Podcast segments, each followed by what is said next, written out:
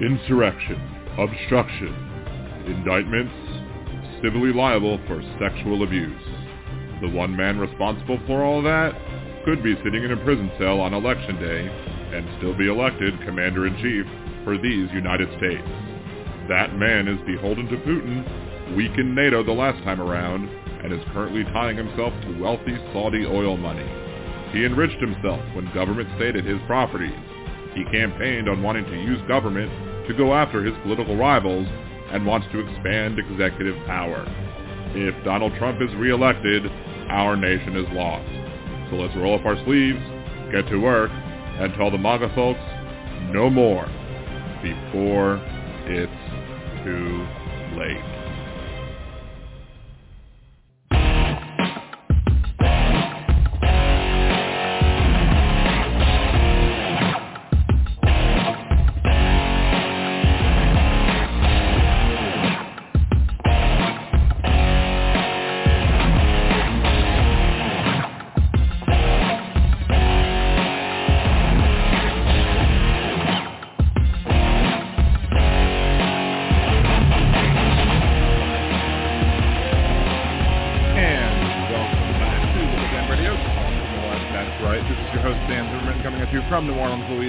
To join the conversation, it's area code 914-803-4131.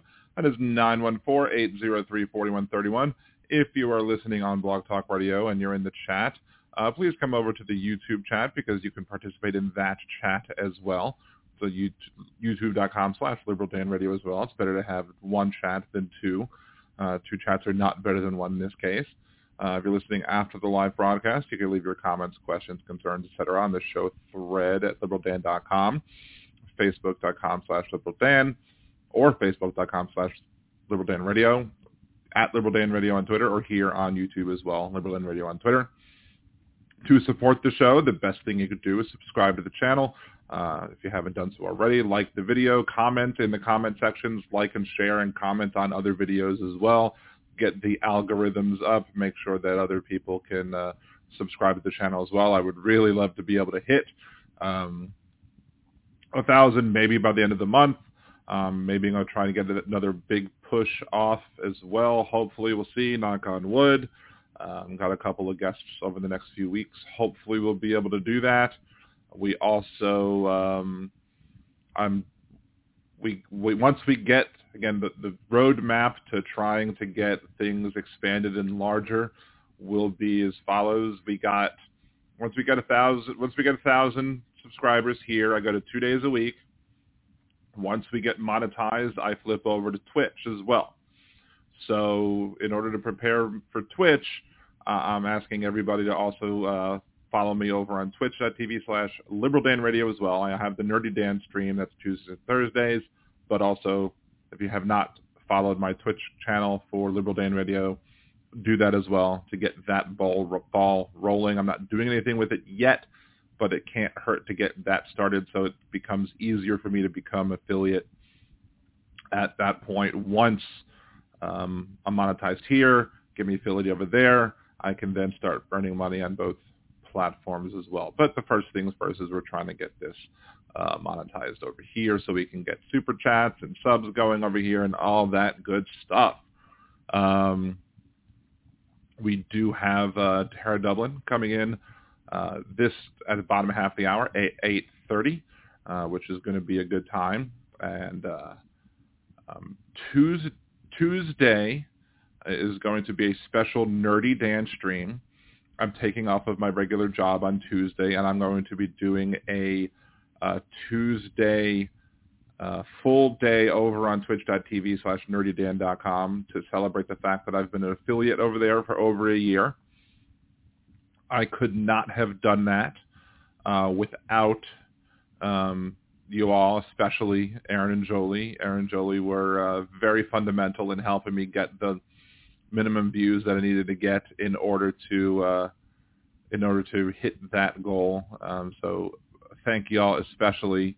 Um, other people like Megan and Andrea and other folks, Robert, um, uh, who else? Is, a bunch of other people have come over.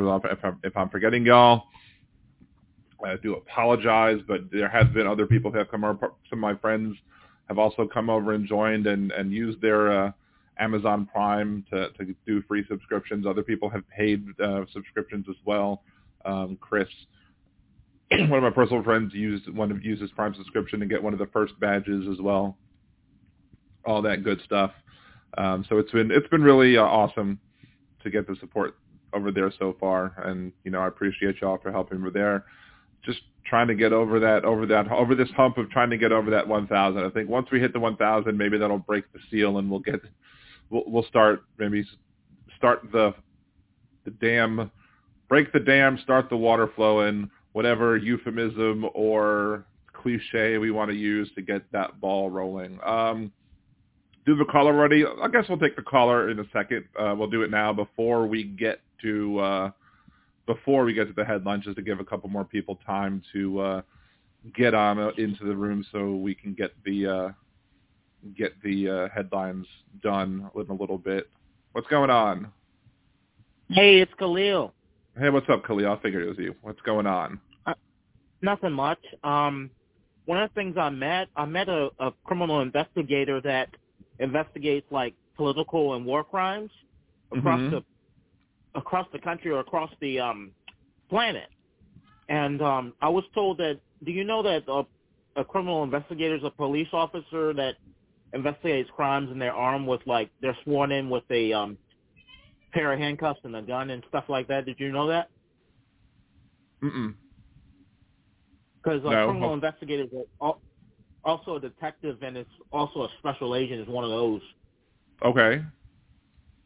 And uh, basically, they were they told me that they investigate different types of hate crimes and war crimes and stuff like that. Okay. I'm not gonna say who they are or where they're from, but they were very nice, and that's what they told me. They investigate all that type of stuff. So it's like an international one, like somebody who might work, let's hypothetically, like somebody who might work like for the Hague or something, or or something like that, the or the Hague, like the international, the, the Hague is the is the is the big international like crime court where like you might send like international war war criminals. Like if someone ever arrested Putin and brought him in, like that's where he would go. Yeah. Okay. They either that or federal, but they told me um but I found out that a criminal investigator also like is is a special type of police officer. It's not just a it's a police officer that investigates crimes either locally, local police detective or federal or international agent.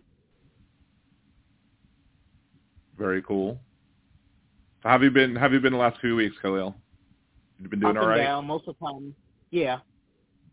Most That's of the time, I've been pretty good. Yeah. That's that's good to hear. So do yeah. do you have a podcast on Blog Talk Radio too, or you just listen? I'm just listening. Just listen, okay. So I just want just wanted to see, just you know, because if you had one, I was going to let you have a plug too. So you know, hey, but it's very awesome to hear from you. I'm, I'm glad you do. I'm glad you do um, call in all the time. I appreciate you a lot. Um, you're one of the good contributors, and uh, thank you so much. And you have a good rest of your day. You too. Thank you. Thank you. All right, Khalil, everyone. Khalil's on one of my regular callers. Appreciate Khalil calling in, uh, contributing to this show. All right, I think we got do need to get a couple of things out the way before the bottom half of the hour when Tara does uh, call in. So first things first, we are going to get to this week's headlines.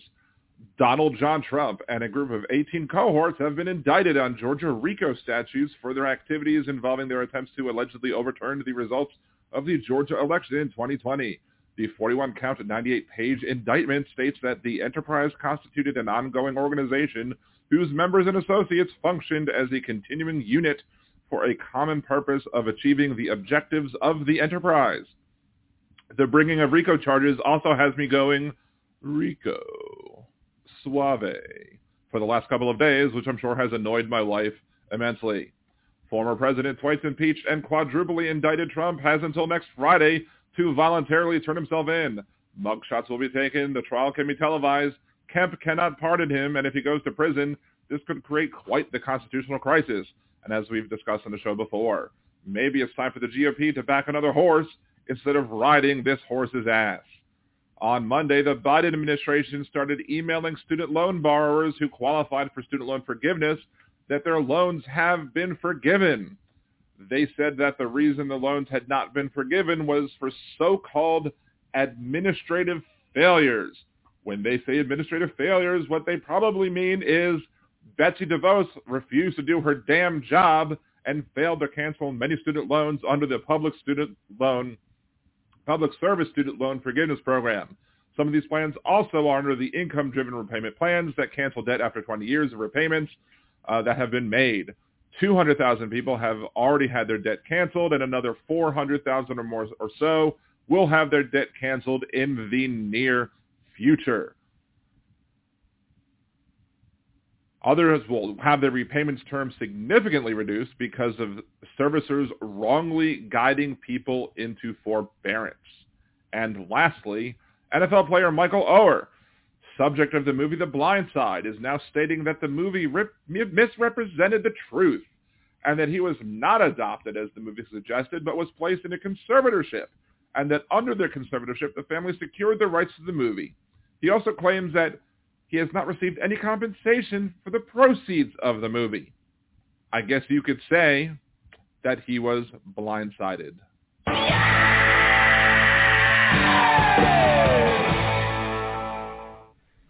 And that was this week's headlines. So, um, yeah, so there you go. A little short headline uh, bit this week. But uh, hey, Silly Wonka, thank you for joining us as well. Appreciate you. Um, what do we got? Let's see. We do have interesting thing. We I had a, a I was going to do. I was talking on the Twitch stream last night when I was gaming. How uh, between the hour between the time of like 7:30 a.m. and 8 a.m. my time the Ringside Show that I listened with Jeff Crouere, uh, had he had a plethora of just great examples to put in words of redneck wisdom, and I was I was going to have a a hard time picking one, and I was probably going to do a, a montage, if you will, of just many examples of words of redneck wisdom, just one right after another, and it was going to be glorious, just a glorious example of, of just so many just amazing, amazingly rednecky things that were being said on his show. And it's almost like Jeff knew what I was going to do because when I went to go download the podcast last night to go make Words of Redneck Wisdom, well, the first hour wasn't part of the downloadable file. So I was not able to get any of them. Fortunately, there was one last one that I was ready to get get uh, from yesterday's show, and I uploaded it to the Patreon. And if you're a patron of Liberal Dan Radio, you get to get access to the bits early. So people who are patrons like Jolie, Deminox, Aaron, Robert, Wes, etc. Um, what's up, Seha? Thank you. Um, so when you um, when you're out when you have the patron when you are a patron of Liberal Dan Radio, you get some of the bits early. You did get to hear this one, but uh, the guy that who is the uh, Words of Redneck Wisdom dude this week uh, is somebody that I've done before. Uh, this guy likes to call in and just ramble, ramble, ramble about stuff, and um, this one was great simply because of the fact that if if you're if if you're in New Orleans, you absolutely know the "Stand Up and Get Crunk" song by the Ying Yang Twins. Maybe outside of New Orleans, you know it too. However, he's uh, he instead changed the lyrics to "Stand Up and and Protect Trump," and did it very poorly. And it, it's quite amusing, and it's a little rambly, and I really don't know if you're going to understand half of it because I didn't understand half of it when I heard it on the radio either. Um, but anyway, this is this week's Words of Redneck Wisdom.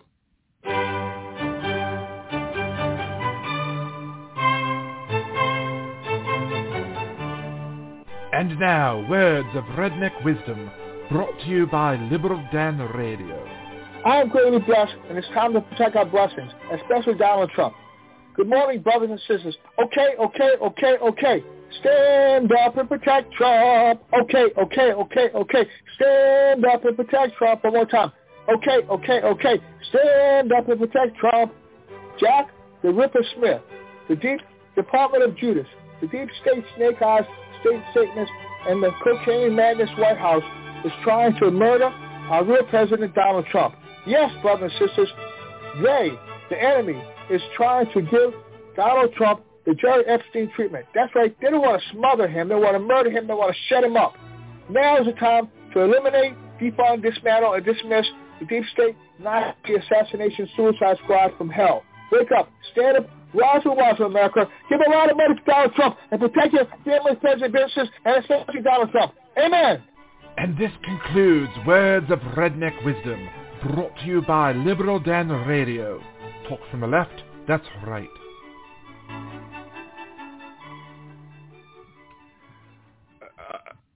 Crack is a hell of a drug, or cocaine is a hell. Of, what is it that um he said on Chappelle Show? Is that cocaine is a hell of a drug? I, I don't know if it's cocaine or crack or what, but holy crap, that guy is just he is something special. That's for sure. Woo wee. Hey Elizabeth, what's going on? Good to see you. Um, and uh, wow, yeah. But then here's the thing when he he comes in and, and I produce the words of redneck wisdom for this week for with him, but then today, this morning, as I'm coming back from dropping my puppy off at the puppy daycare, because see, we didn't. I usually don't. I usually have no need to bring my dog to doggy daycare simply because of the fact that my dog, you know, we both work from home, so there's no need.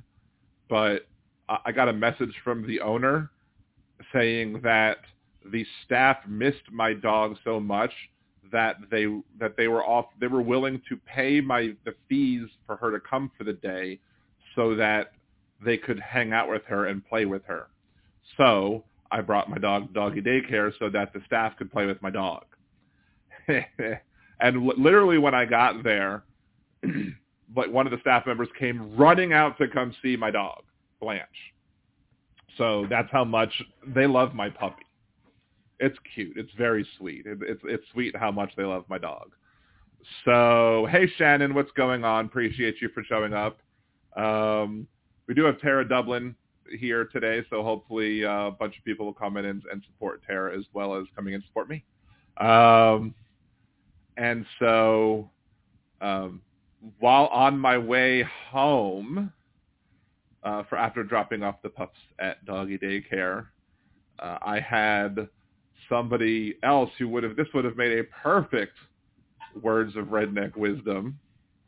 Um, and I was I actually called in and I was going to call in and respond to this dude, but then once by the time it got by the time it got to me to actually talk on the radio or later on in the day, the person who was actually the guest on the radio had also called me out, so I had to respond to that dude. So I have to respond to this dude some other day. Here's what this dude had to say. I'm, I'm very, I'm getting very popular, I guess, on on Jeff's show. Uh, yesterday, uh, I've heard him a few times. Uh, Liberal Dan. Yes. I wonder what. I wonder what if the tables was turned and he was. uh His name was Conservative Dan. I wonder if Maui would have caught fire while Donald Trump was president, and he ran from the press at every moment he was asked a question and said no comment, you know. Uh, I wonder if conservative Dan would be on board with that. I wonder if can, if Trump uh, was falling over sandbags, stumbling up uh, steps, and uh, mumbling and bumbling all over the place, and and sniffing kids and stuff. I wonder what conservative Dan would I wonder if he'd be okay with that. I wonder if, uh, uh, I just wonder what conservative Dan would think about that, you know, uh, what would say about it. Would he, yeah. would he uphold it? I mean, mm-hmm. uh, I well, say there would be no difference. I say there would be no difference in conservative Dan and liberal Dan because uh, whichever side you're on, you're going to uphold them in the wrong if you're a, you know, a hypocrite, you know. That's just my point of view on that. Anyway, if I was conservative, Dan, and well, we had a we had a show one time that I was like the liberal Dan multiverse, where we were discussing what what happened in the liberal Dan multiverse. What would have happened if this happened? Like, what would have happened if uh, Al Gore had won the presidential election in 2020, or, or if the Supreme Court had upheld Al Gore's victory in 2020, I should say.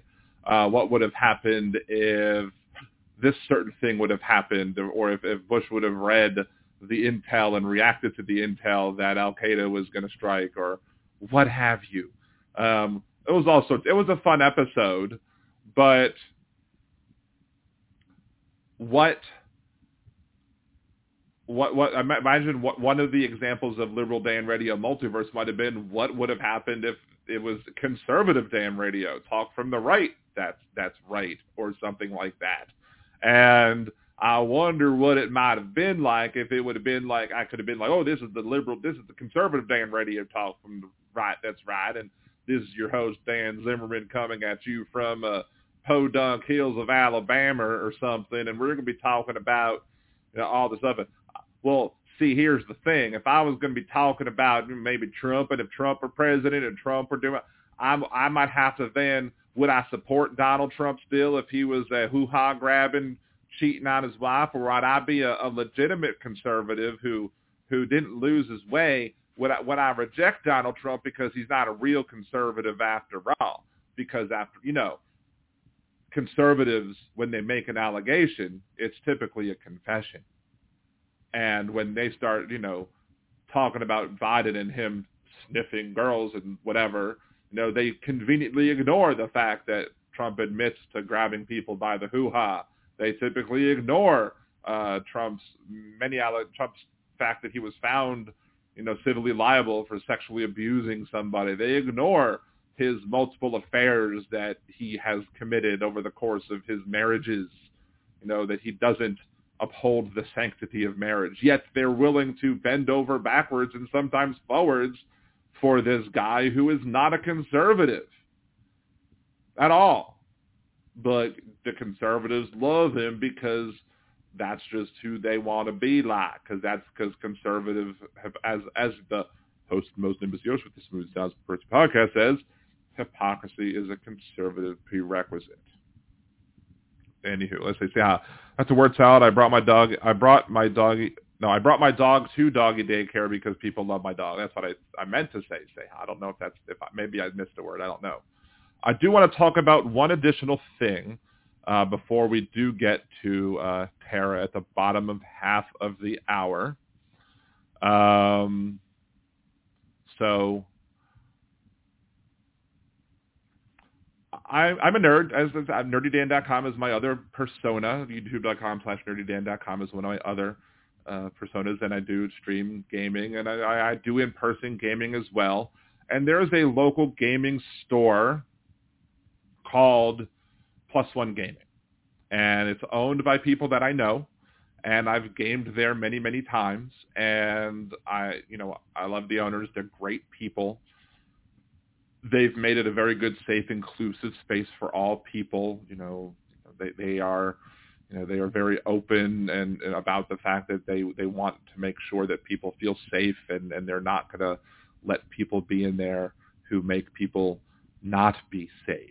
Well, uh, something came up and they got a one star review the other day and and you know and this this is how the one star review went place. Let me switch the scenes for a second.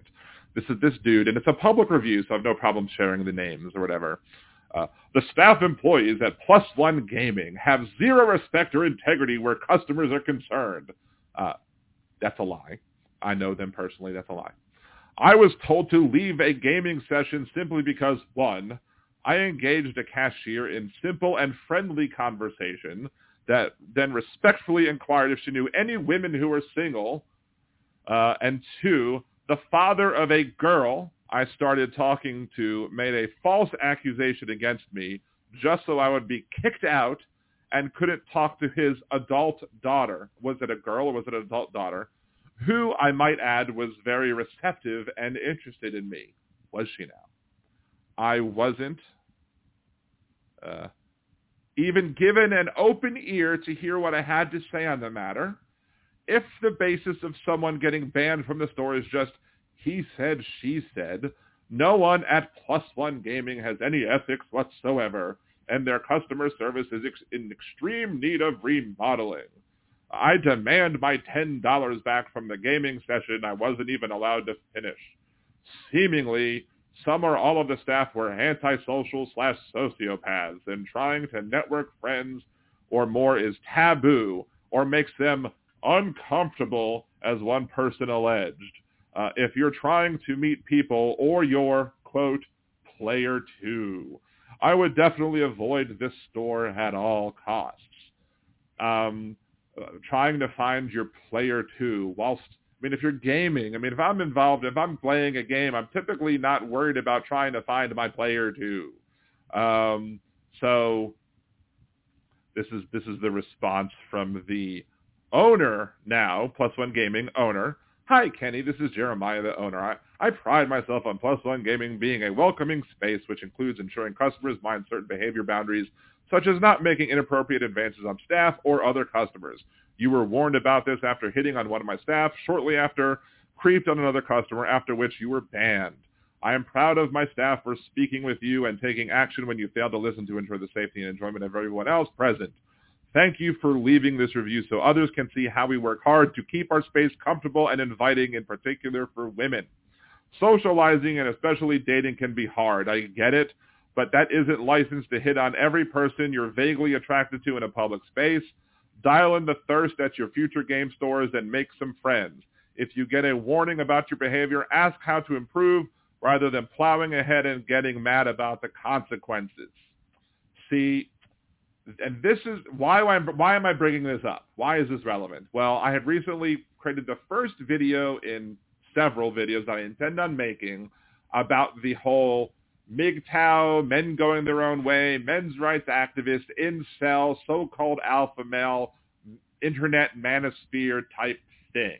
And be, especially because a lot of those videos, for some reason, have found their way onto my suggested videos on YouTube. Um, and that toxic atmosphere that these type of dudes and the women who are apologists for them create uh, helps create the level of entitlement that this guy in a vacuum has. And that's why it needs to be combated. That's why that's why we need to have these discussions. That, that's why we need to stand up against these types of people and this type of behavior because this guy felt entitled to, to just go up and just bother people. And he didn't see any problem with what he was doing and, I'm, and in a vacuum in a vacuum, he had no problem, saw no problem, and took no issue. It was like he felt entitled that he should be able to go up to and talk to with whomever he wanted, however he wanted. Now, one of the other people involved, the, the employee, and I'm not sharing the employee's post on a, you know, on on the public facing Plus One Gaming page, but his bad behavior went beyond that. He previously had flirted with her on another day, and she had said no, and then she tried to play it off the next time like I don't remember you or whatever, and just refused to, you know, and it, he just insisted on being just a horrible person and just insisted on making, uh, you know, making his advances on and on and on and on and on and so forth. So this dude, in and of itself, in a, and I keep saying it in a vacuum for a particular reason. Why am I saying in a vacuum a particular reason? He shouldn't have been there in the first place. Why? Home Dude's a sex offender. Home Dude is a registered sex offender. This is what he looks like. Uh, indecent behavior with juveniles, uh, date convicted August 1st, 2022. Uh, uh, indecent behavior with juveniles, date convicted May 11th, 2010. Um, sex of any sex uh, offense statute, any sex offender convicted of a sex offense where a victim was under the age of 13 cannot physically be present in or a public library property, nor loiter within a thousand feet of a public library property, um, and then also indecent behavior with juveniles. So not only was this guy an entitled douchebag prick, uh, that felt that he was entitled to talk to any women that he that he felt like he had the need to talk to. The prob the the girl whose father had to basically step up and say something was probably underage. I would I would guess. I can't say for certain because I wasn't there. But if the father had to step up and say something, you you wonder. And he shouldn't have been there in the first place. And we'll keep track of the story because apparently law enforcement has been notified. Um, and so there'll, there'll be a part two to some point later. But this is just disgusting and horrible. And these these these are the deplorables.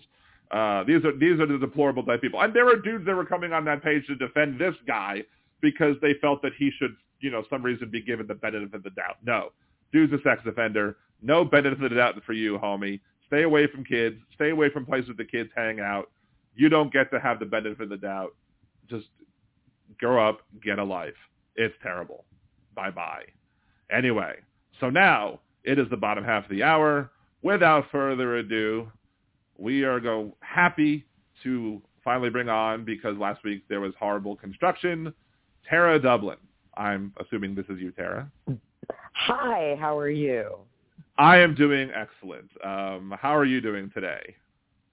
Well, it's only 100 degrees in Portland, so it's just, you know, and we're having a normal week here. No, we're not.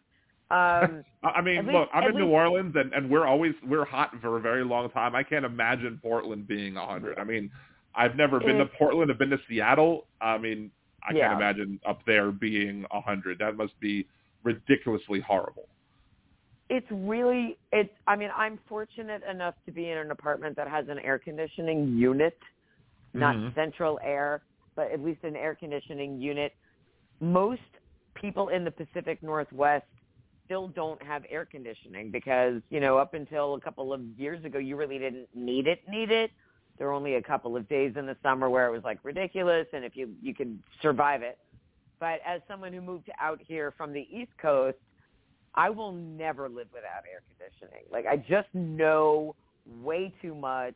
And even though it's not humid here, like it is New Orleans, like it is back east where I live, hot is hot, and right. I don't like it.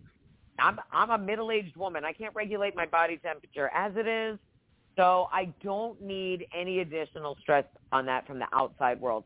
Now, I will say, like I feel because I'm Jewish, I feel guilty every time I turn on my air conditioning because I know it's so bad for the environment. But there's this point where you're like, but I'm hot.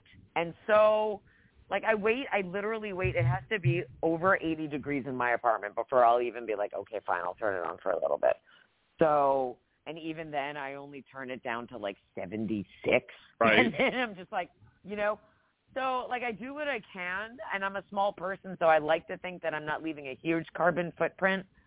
But there, there's this point where, you know, if you have the accessibility to air, air conditioning, you should absolutely take it. You know, there's right. just a point where it becomes inhumane. Like this week, we had the hottest day on record here in Portland. It got to be 108 degrees. I mean, the hottest day for August. Right. Because we did have that, we had that heat dome a couple of years ago. We're like old Jewish people. We're literally talking about the weather. Oh my God. Okay. Well, yes. anyway. And I'm Jewish too, so we're both two. We're right, two Jews know, talking about the weather. That's why I said this that. is this is just so, a this is just a stereotype. We're, we're reinforcing stereotypes. Now we're going to start talking about matzo ball soup and. uh well, we could do that. You know, we could talk about Bradley Cooper's nose if you want to, because people are. Well, that was the next thing on my notes with with Jew face trending really? on Twitter. Yes, that was my next oh thing my on my notes. Yes. So, like, okay, so first of all, just seeing Jew face, you're like, okay, that's great.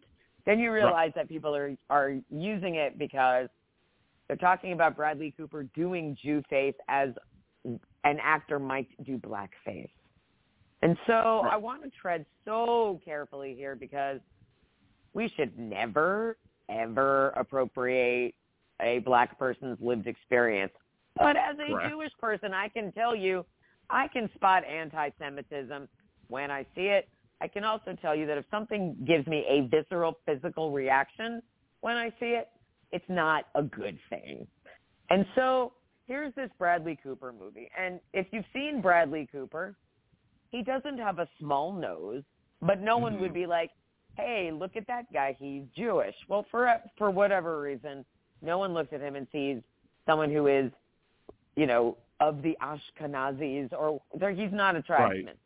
No, so, clearly. And it and it turns out and here's what makes me mad. Like I've been I read about it a little bit before it came out, and I was just like, well, there's a movie I'm never seeing. So, but that, and I have a real problem with it because the executive producers are Martin Scorsese and Steven Spielberg. Okay, so Steven Spielberg, major Jew, Schindler's List, yada yada yada. But then he makes his his Fabelmans movie, and like, not that many people in that movie are Jewish, mm-hmm. which is weird. And he casts like an ultimate shiksa as his mother, which I was just like, what's going on with you, Steven Spielberg? And that he would be okay with something like this. So I would contend that Bradley Cooper is a good enough actor with a chiseled enough facial features that I would have believed him as Leonard Bernstein without any, without any additional prosthetics. That would be, you know, if he had done nothing to his nose, I'd be like, sure, he looks like Leonard Bernstein. You sweep his hair back, you give him a couple of cigarettes. He's got the blue eyes. He played, and sure. there's a an actress actor in London who's Jewish, and she said, you know, he played the Elephant Man without prosthetics, and nobody had a problem with that. And the Elephant Man was a real person, because some people are saying, oh, he's just trying to really look like Leonard Bernstein, but he doesn't. That nose that he's wearing, if you see it from the side, it's like, dude, seriously? Like everybody approved that? Nobody flagged that? Not Spielberg, not someone in the makeup trailer, not certainly not Bradley Cooper. Nobody, nobody at any point went. You know, it's a little, it's a little Cyrano de Bergerac for me. It's a little much. I, that is the first like, thing that I thought. Uh, that's the first thing I thought when I saw the nose was, oh, it, is is it Cyrano? Like, come on. Some like, people were like, uh, did they make Roxanne like Steve Martin did a fine enough job with that movie? Yeah. now, now apparently the just like- family. I think Leonard Bernstein's. Fa- now, every time I, I say want to say Leonard Bernstein, I want to say it like "End of the World as We Like Know It," like R.E.M.. Michael Stipe. Yeah, like Michael, yeah, Leonard like Bernstein. right. Um, Yes.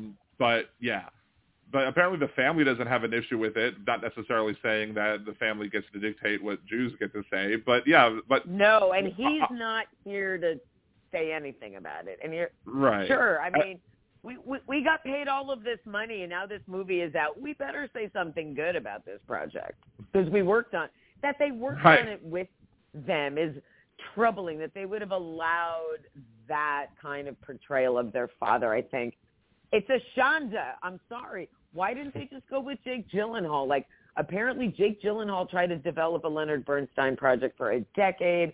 He was like very passionate about it. It was something he was desperate to make for himself. He is Don't you know how hard it is to find Jew- a Jewish person in Hollywood? I mean, I Uh, guess it's just really hard. Thought, very difficult to find a Jewish person in Hollywood. like, can they can they figure wait, out wait, how to shout do out, shout out, wait, wait. I, I got to give a shout out to What? Demonox, my first Patreon. He goes, the racial stereotype was a little too too much on the nose. Right. I've been calling it. We we should call it Nosegate instead of Nosegate. Because Yes, call nose it gate. Nosegate because we again he doesn't need the prosthetic and um it's just I forget what my point was going to be. I was going to oh Jake Gyllenhaal right. So like I wish they could figure out what they want their anti-Semitism to be because first it's the Jews run everything. Right. So if the Jew, if the Jews run everything, then how come Jake Gyllenhaal isn't starring in this movie? How come everybody in this movie isn't Jewish? How come everybody in the world isn't? How come everybody in Hollywood isn't Jewish? How come I don't have a book and film deal? If we Right. run all of the things, Dan, how come I'm not? How come I don't? Ha- I'm worrying about paying my September rent. if if the Jews run media, I should have more than 600 followers, subscribers on YouTube. I mean, all of these things. There's no, there's nothing that they can say to make sense. So on the one hand, we run everything, but on the Right. other hand, on the other hand, we have to cast, we have to cast the goyim to play us. A what? Right. I don't what? Figure your shit out, will you please? There are plenty of Jewish actors. Was Adrien Brody not available? I know Jake Gyllenhaal would have been. There are plenty of Jewish actors in Hollywood. Hey, I don't know. Find an unknown. And if Bradley I mean, they were planning on doing a lot of the filming on the Sabbath, so they needed a Shabbos going. I mean, but I mean, I just mean it's like Joseph Joseph Gordon-Levitt is one of us. Could have played that part. Maybe he's a little young, but you could have put some makeup on him, and he can sing, he can dance, he's very musical. So, like, I don't even know. What I do know is that Bradley Cooper thinks he's a better actor than he actually is. Um, I was bored to tears by A Star Is Born. I'm so sorry to say that. I mean, Gaga is magnificent, and I like the song Shallow, but that movie was boring and far too long. And there's, a, I mean, I think there's a point where these things become proper vanity projects for these people because, right. you know, they buy into all of the smoke blowing up their butts and they feel like they're untouchable and they feel like they can get away with anything. And again, no, a Jewish person doesn't have to be played by a Jewish person. Like Helen Mirren is basically unrecognizable under a ton of prosthetic makeup to play Golda Meir. So because have there's you, not have you seen the the Hunters? No. The Hunters. What uh, was it? Um, what's his face? Plays um, Al, is it Al Pacino? Plays um, well, I don't want to spoil it. Um, I mean, I, I'm okay with. Al Pacino plays plays plays a Jewish character as as as you're led to believe. Um, okay. But yes. But I mean, like. They're, but, they're but he does, does a good job playing a Jewish character, and so he's good because he's well, a good actor. And there would, you go. Right, and as as a Jewish actor could play an Italian very well, right? Because the ethnicities are very close. Those are communities that grew up together in a lot of places, and there's a lot of crossover in the behavior between the Jewish community, the Italian community. But and again, I am not I'm not saying that only Jewish people can play a Jewish character, Jewish act. Like as long as that doesn't cross the line into parody or caricature or right. anti-Semitism. And this is a very almost I think they tried to very quietly mainstream something by trying to get away with it by saying that's what Leonard Bernstein looked like. Oh, but his kids. Oh, but it's so right.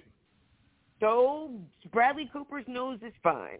The photos that I have seen from the stills alone, like the like the profiles, it's just it's, it's exaggerated, and it almost Yeah. looks like a Disney a Disney villain nose or something. It's so sharp and pointy and exaggerated, like it's literally missing a slight hook.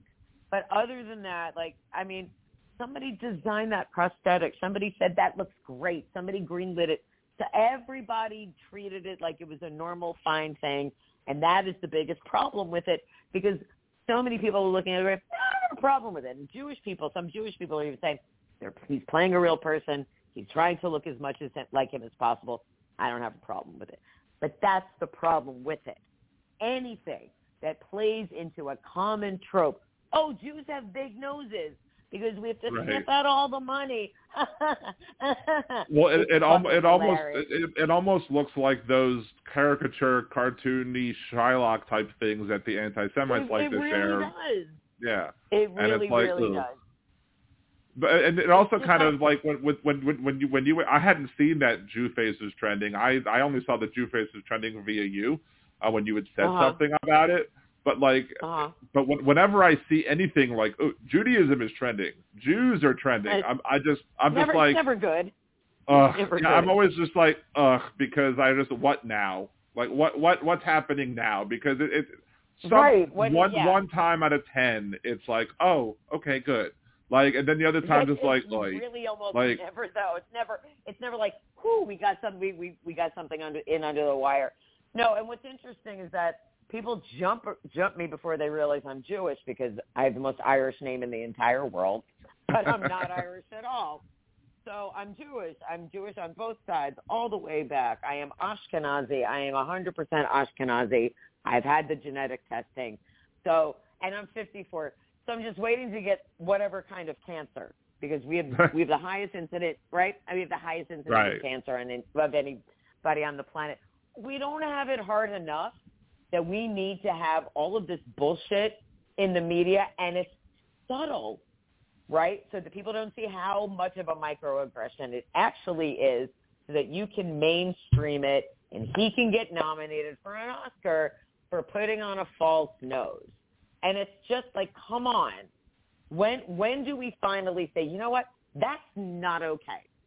It's not and people okay don't trust do us, and people don't trust And us. like, and I, just chill. It's not a big deal. Really, it's not a big deal to you because maybe you haven't been marginalized for centuries. Right. Maybe you haven't been dragged on Twitter every single day and called a kike and all kinds of terrible things. We can can we swear on this podcast? Yeah, it's it's fine. Oh, I, I put the warning up there where I said you you know I put that you're a sweary dem, so anybody everybody should know. So yeah, no Jersey girl. I've got that pretty good so far. But I mean, when it comes to the way I get trolled by Trumpers, as soon as they find out I'm I'm Jewish, it's like that. You could see them like almost like licking their lips because there's right. that's something else. I fill out a MAGA bingo card really well because I'm single. I'm I'm a Democrat. I'm a woman. Um, I live in Portland. I have cats, and I'm Jewish. So like they just they really don't know which thing to go after first, and right. it can be all it can be ultimate. Some of them are that creative. So because see, I I have can, see I, I, I see I'm I'm overweight, so I get the overweight thing, and I, I get well, the Jewish course, thing, and I get right. and I'm I also do half of my TikToks in front of these uh purple and pink curtains that I got from my wife, and they love uh-huh. They love either thinking that either they either assume I didn't think something about my sexuality, or right, um, or they. Uh, I mean, I'm pansexual, but I mean that's here nor there. But or they assume, right. or they assume that I live with my mother. I'm like, yeah, no. Well, that's a, that's just projection, isn't it? Yeah, it and is. Then, clearly. Uh, and then I say mean, projection, I, and they they they don't know what it means. Of course they know because they're so fucking stupid. Um, the thing is that something that you come to learn is how bullies operate and what motivates a bully and why they do what they do. And if you can understand the psychology behind somebody's behavior, it makes it super easy to deal with them. Not maybe right. when you're in grade school and you're sitting by yourself crying at your desk and everyone's making fun of you. But when we're talking about dealing with Trumpers, and they they can be so brave, these keyboard warriors, right? They can hide behind Elon's blue check and pay him eight dollars with their mom's credit card, and they can say all kinds of things. 99% of the time, they're not going to ever do anything because they let the intimidation do most of the heavy lifting for them. Bullies are just the saddest people. Yep. Because there's something fundamentally broken inside of them. They are victims of their own abuse, possibly probably from their parents um, or a, an older sibling or something. There's something going on that is broken and unhealthy inside of their homes, which is why they turn it around on someone they perceive as smaller, weaker, easier a target because piling their shit onto someone else will make them feel better about their shitty life. And that's pretty much textbook bully behavior. And that's Donald Trump in a nutshell. He's a sad, small, narcissistic bully whose parents never loved him or taught him to accept loss. He has had to pay for friendships and sex and everything else throughout his life. And he it is what it is. There it is. So, and it I is mean, what it is. he allowed himself to become compromised by Vladimir Putin because, and this is something people completely forget about, Donald Trump met Vladimir Putin in the late 1980s and helped him gain a footing in in New York City and acted as sort of like a human bridge to bring in the whole Russian mafia into New York. And then once the Russian mafia had that foothold, Putin was like, but you're a useful idiot. What can I do with you now? Oh, let's run you for president in a few years. First, I need Right. to groom you, though. You're a little rough around the edges because of the celebrity apprentice bullshit you're doing and everything else. Let's start grooming you. So here we, and then it took him about a decade after that, and that's how Donald Trump became the candidate in 2016. And it makes me sound like my own kind of paranoid conspiracy theorist, but it's true, and it's been well documented their relationship throughout the years, and that he was as the candidate sat on Russian television and said that Vladimir Putin was a stronger leader than Barack Obama. And from that moment on, I was like, oh, holy fuck, we're in humongous more trouble than I even thought we were.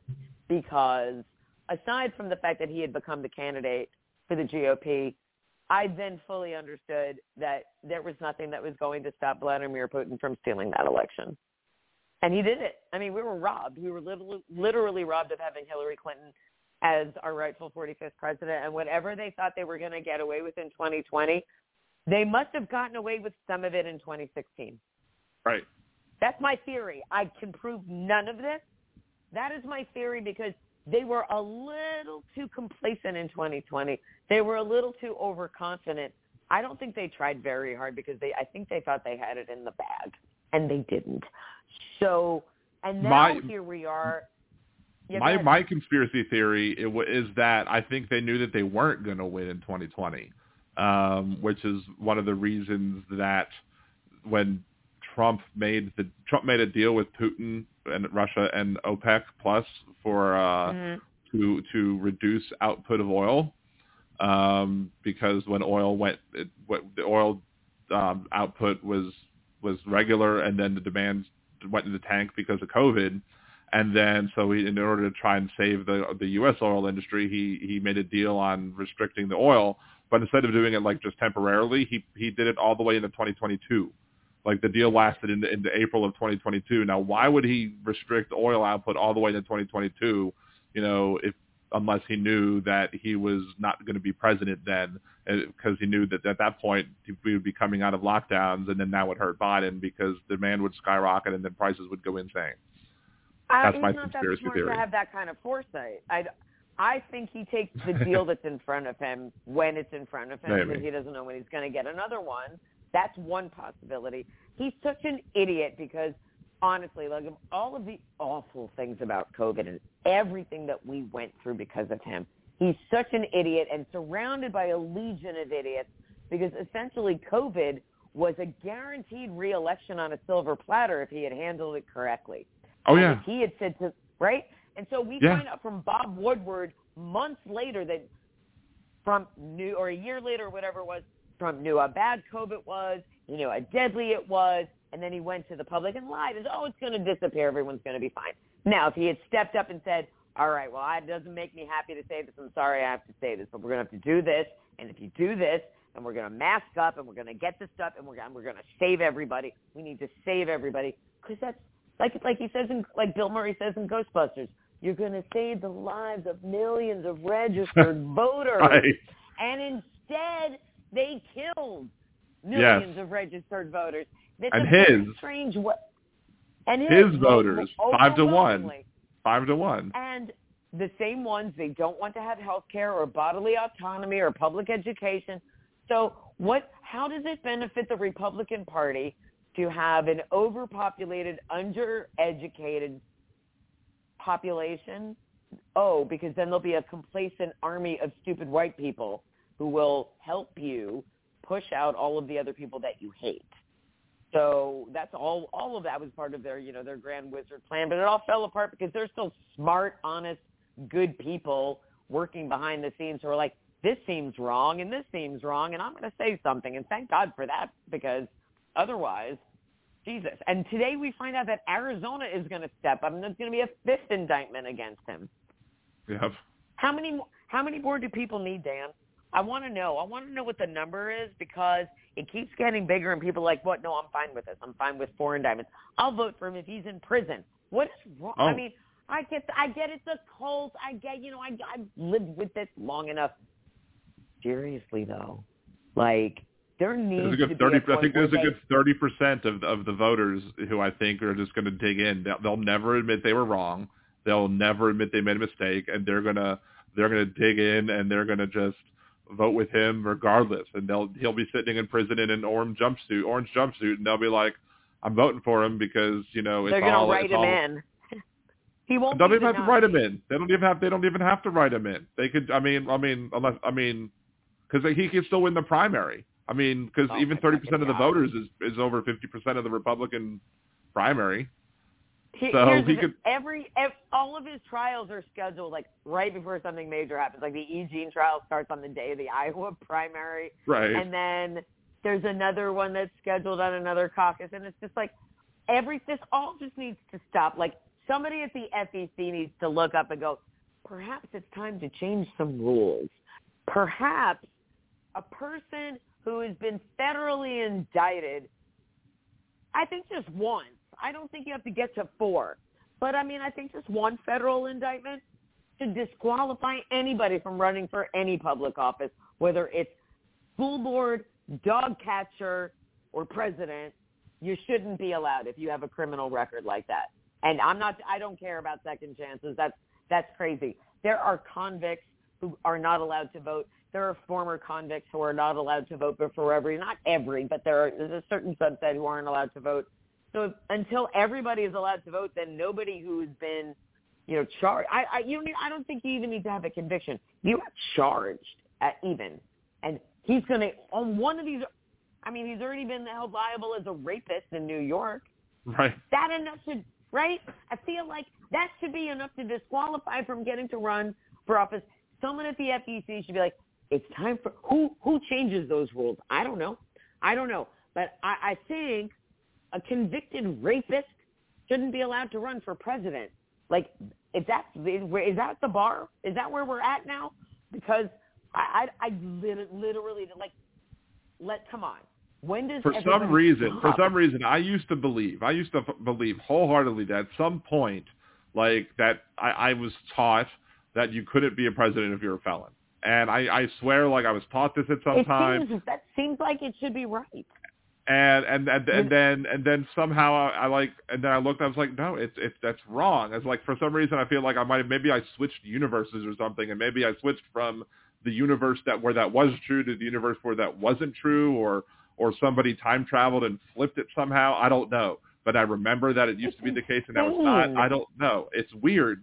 And no, it, it shouldn't be the case. It should it should not be the case. And and you know somebody in the chat did bring up the Fourteenth Amendment and how you know if you if you do commit an act of insurrection, you're not to be able, you're not supposed to be able to serve in elected office. Right. But but so you have to but but but you have like to be able to prove that. In Congress, so right. But, but you also have to be able to prove that, and then and then who's right. going to who's to enforce that? The activist conservative Supreme Court that he had installed three no. of them. No, well, I mean, I mean, we have to we have to impeach the entire conservative side of the Supreme Court at this point. I mean, they all need to go because they're all compromised. So that's crazy. I mean, it's crazy. Like probably like Gorsuch is like the when Gorsuch is the least worst.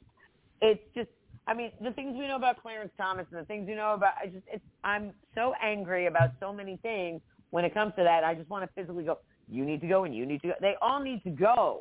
And everybody knows they need to go. And that's what's so frustrating too. Like the show is just, like we know how this season ends already. Let's wrap it up. And to, right. like Ted Cruz going on TV, whining and crying.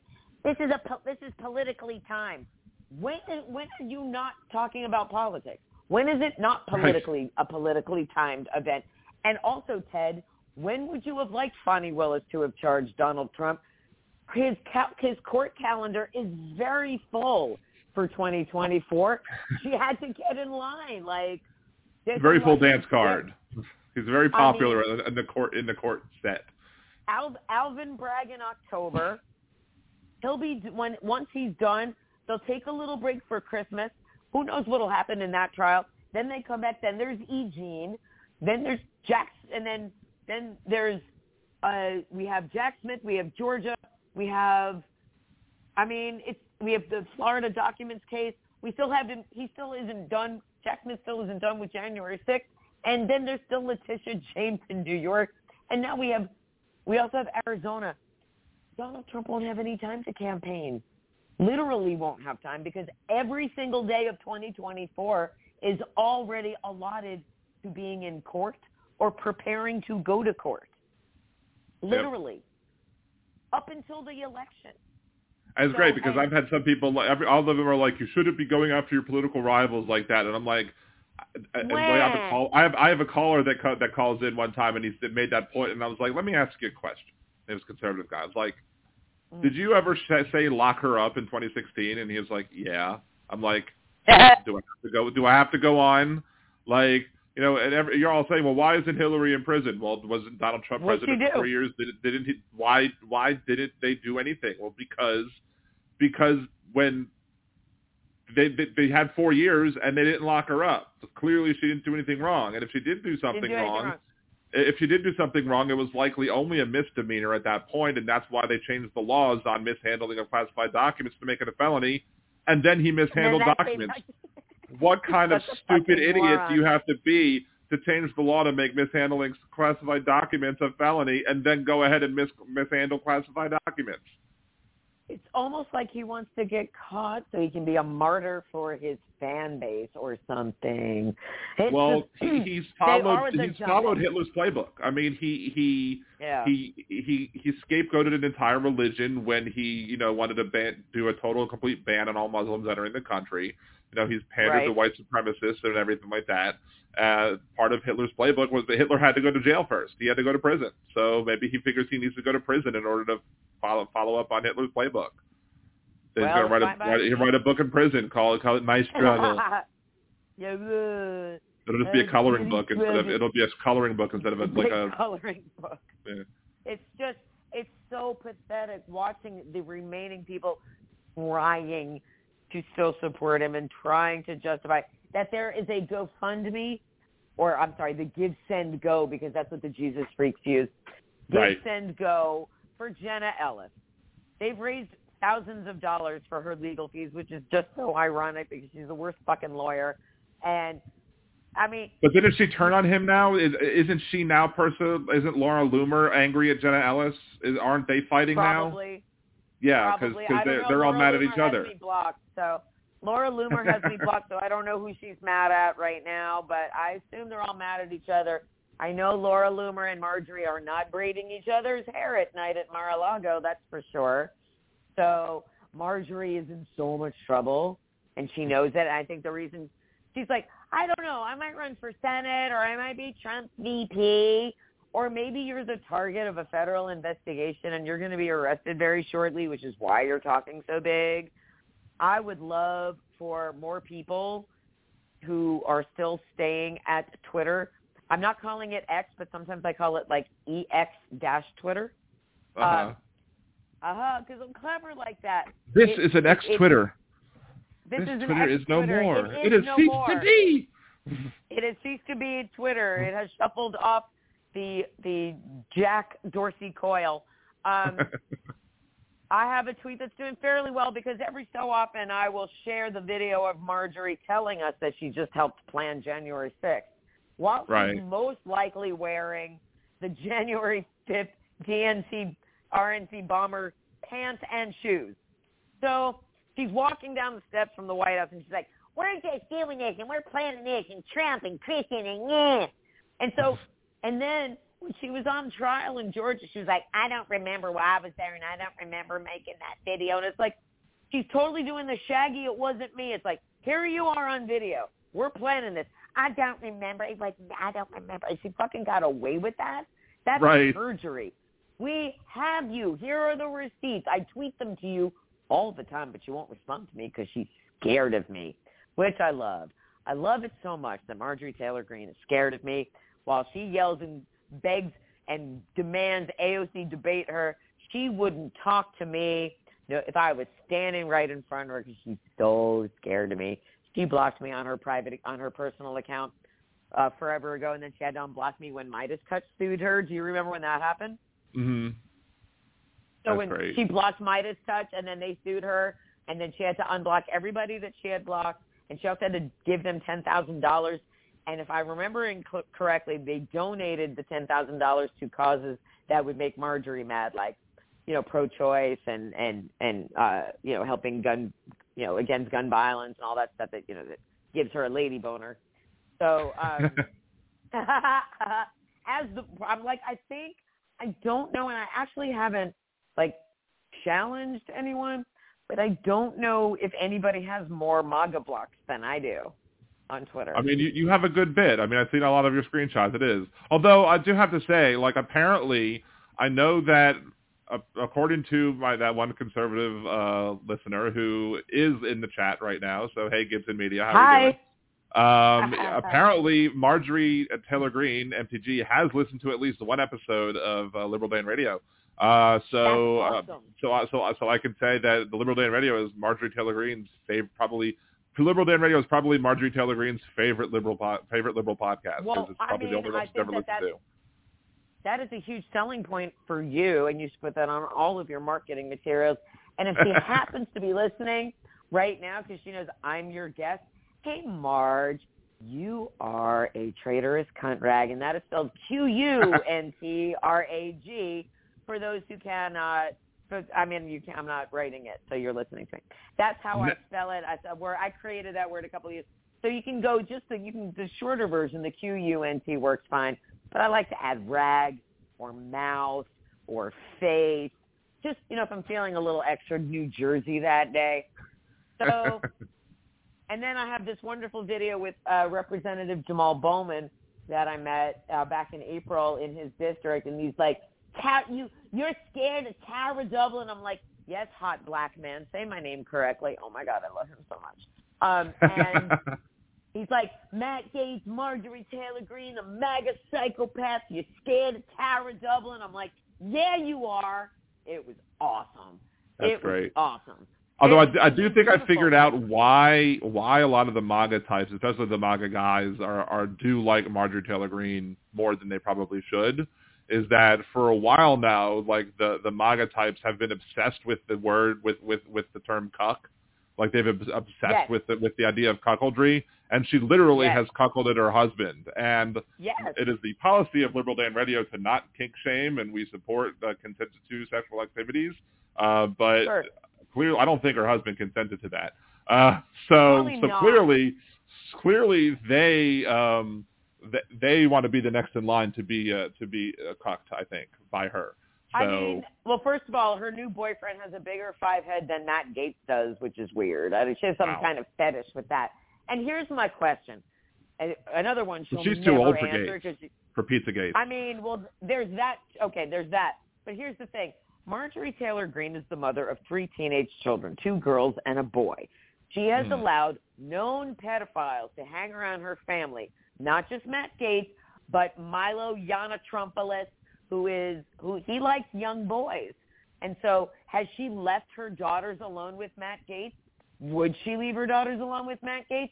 Which is Matt Gaetz' favorite? Which is her ex, her new boyfriend Brian Glenn has also been accused of dabbling in the youngers, as has Jesse Watters on Fox.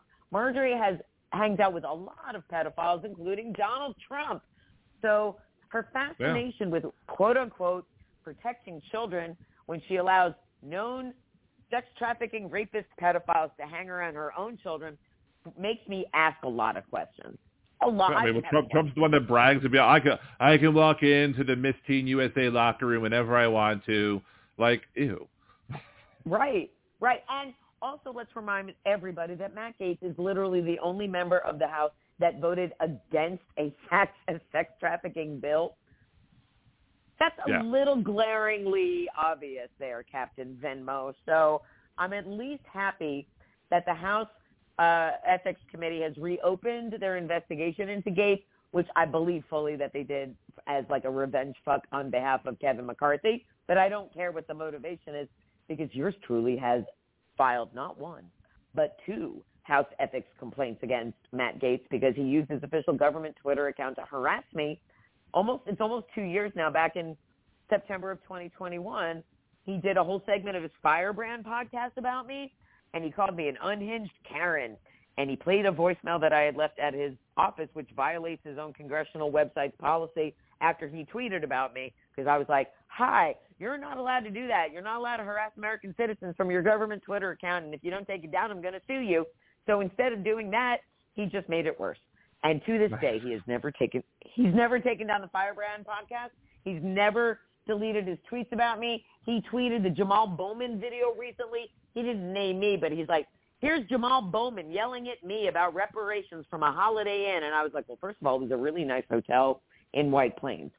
Second of all, he barely mentions reparations, and it's not even until the end of the little one and a half minute video we have. That's not even the point. The point is that Matt Gaetz is a rapist, and he also has a problem with women over the age of consent who tell the truth about him, which is what I did. So I have him harassing me. I have his former lackey Vish Burra, who now works for George Santos. I had him harassing me. I've also had Ted Cruz, two of Ted Cruz's staffers harass me on Twitter. So, and nobody gets in trouble for any of this stuff. And I get death and rape threats. Thanks. And, and also, and also now that Twitter is an even bigger cesspool, my blue check is gone because Elon Musk is a giant fucking asshole who needed to destroy the world's best social media app and news source. because I think he's also in cahoots with Putin to spew disinformation and make sure that nobody knows what the truth is when they see it. And so right now we're at a really weird place in in time because social media has already ruined human human communication forever. But from this point forward, we don't know how to trust what we're seeing. And so there is so little protection for people like you, people like me who are just trying to make a name for ourselves and make a living and get our get our work out into the world without it Right. being suppressed, without being bullied, without being silenced, without being targeted. I have met, li- listen to the words that I am saying out loud. There are sitting Republican members of Congress right now who have active live tweets harassing me. Me. I'm a regular, everyday American citizen. I currently have no job. I used to write for political websites. I no longer, I currently am unemployed and very upset and scared about that, but we don't have to talk about that. The point we can is, get to that. We'll get to that. We'll get, we'll get we, to, we'll we get to can. We can. Yeah. But the point is, I am a private American citizen. Whatever I choose to put on social media is my business. Nobody in Congress should be allowed to use either of their Twitter accounts or any of their social media accounts to harass any American citizen for any reason. And unfortunately now, we have gotten to the point where the jurors for Fulton County, their private their privacy is gone because yeah, the names grand have already the, been the- posted the, online. names of the grand jurors have been posted by MAGA types, and now, yeah, they're they're now probably going to get threats and all this stuff. Because it'll be their fault. It's their fault that Donald Trump called Brad Raffensperger and begged him to find him 11,780 votes, right? It's, It's not even begged. He didn't even beg. If, if if it was He told him begged, he that would have been a crime. It, it was it was. He Guys, told him that I if he didn't do it, it's a criminal. it. I need If, you to if, if you don't, you're committing a crime. He's like, if you don't find these things for me, that's committing a crime. You're committing a crime if you don't do that, which to me is a threat of action. And no, Gibson Media, I mean- it's not speaking out against election fraud. That's the problem in the chat. It's not. and it's not. harassing election workers and It, it, right. messing messing with ele- you know uh, tampering with uh, with elections and all of the things that they are accused of doing in Fani Willis's uh, indictment. Everything that they're accused of doing. People need to take a step back and say, if you want to believe that Donald Trump is not guilty of these crimes, then let the legal process play through. Let Right. it happen. You can't control it. Harassing jurors will do nothing except get you in trouble legally if they find you. Or if if you manage to run off one juror, guess what? They'll just find another one. They are not going to not have this trial because your feelings are hurt. Because Donald Right. Trump is But I a think it's criminal just the and you grand. can't I, admit I. I, I say just. I should say just, but I think it's the grand jurors that were released. I don't think they have a jury yet. So I think I don't. I So think I don't think former. anybody. Right, it's the former people who were involved in the grand jury with the indictment. Okay. Yeah. So yeah, but but, they'll so just do it when the next when the next jury, when any jury, when they right, but, but, the but they then they then make everyone. it they then make it less likely that people would want to do it, or because people will be scared to be in a jury, or maybe No. in it. it would that's- make that's- me, it would make it would make me want to serve more. I would never Right, never put me sure. in a jury anywhere ever for any reason because of this mouth. But oh yeah, they'll be I- like, I- oh, who are you? Liberal? You're liberal, Dan? Yeah, we're not going to put you on a jury for Trump. no, absolutely no, not. all they would have to do is look at my Twitter and be like, no, bye.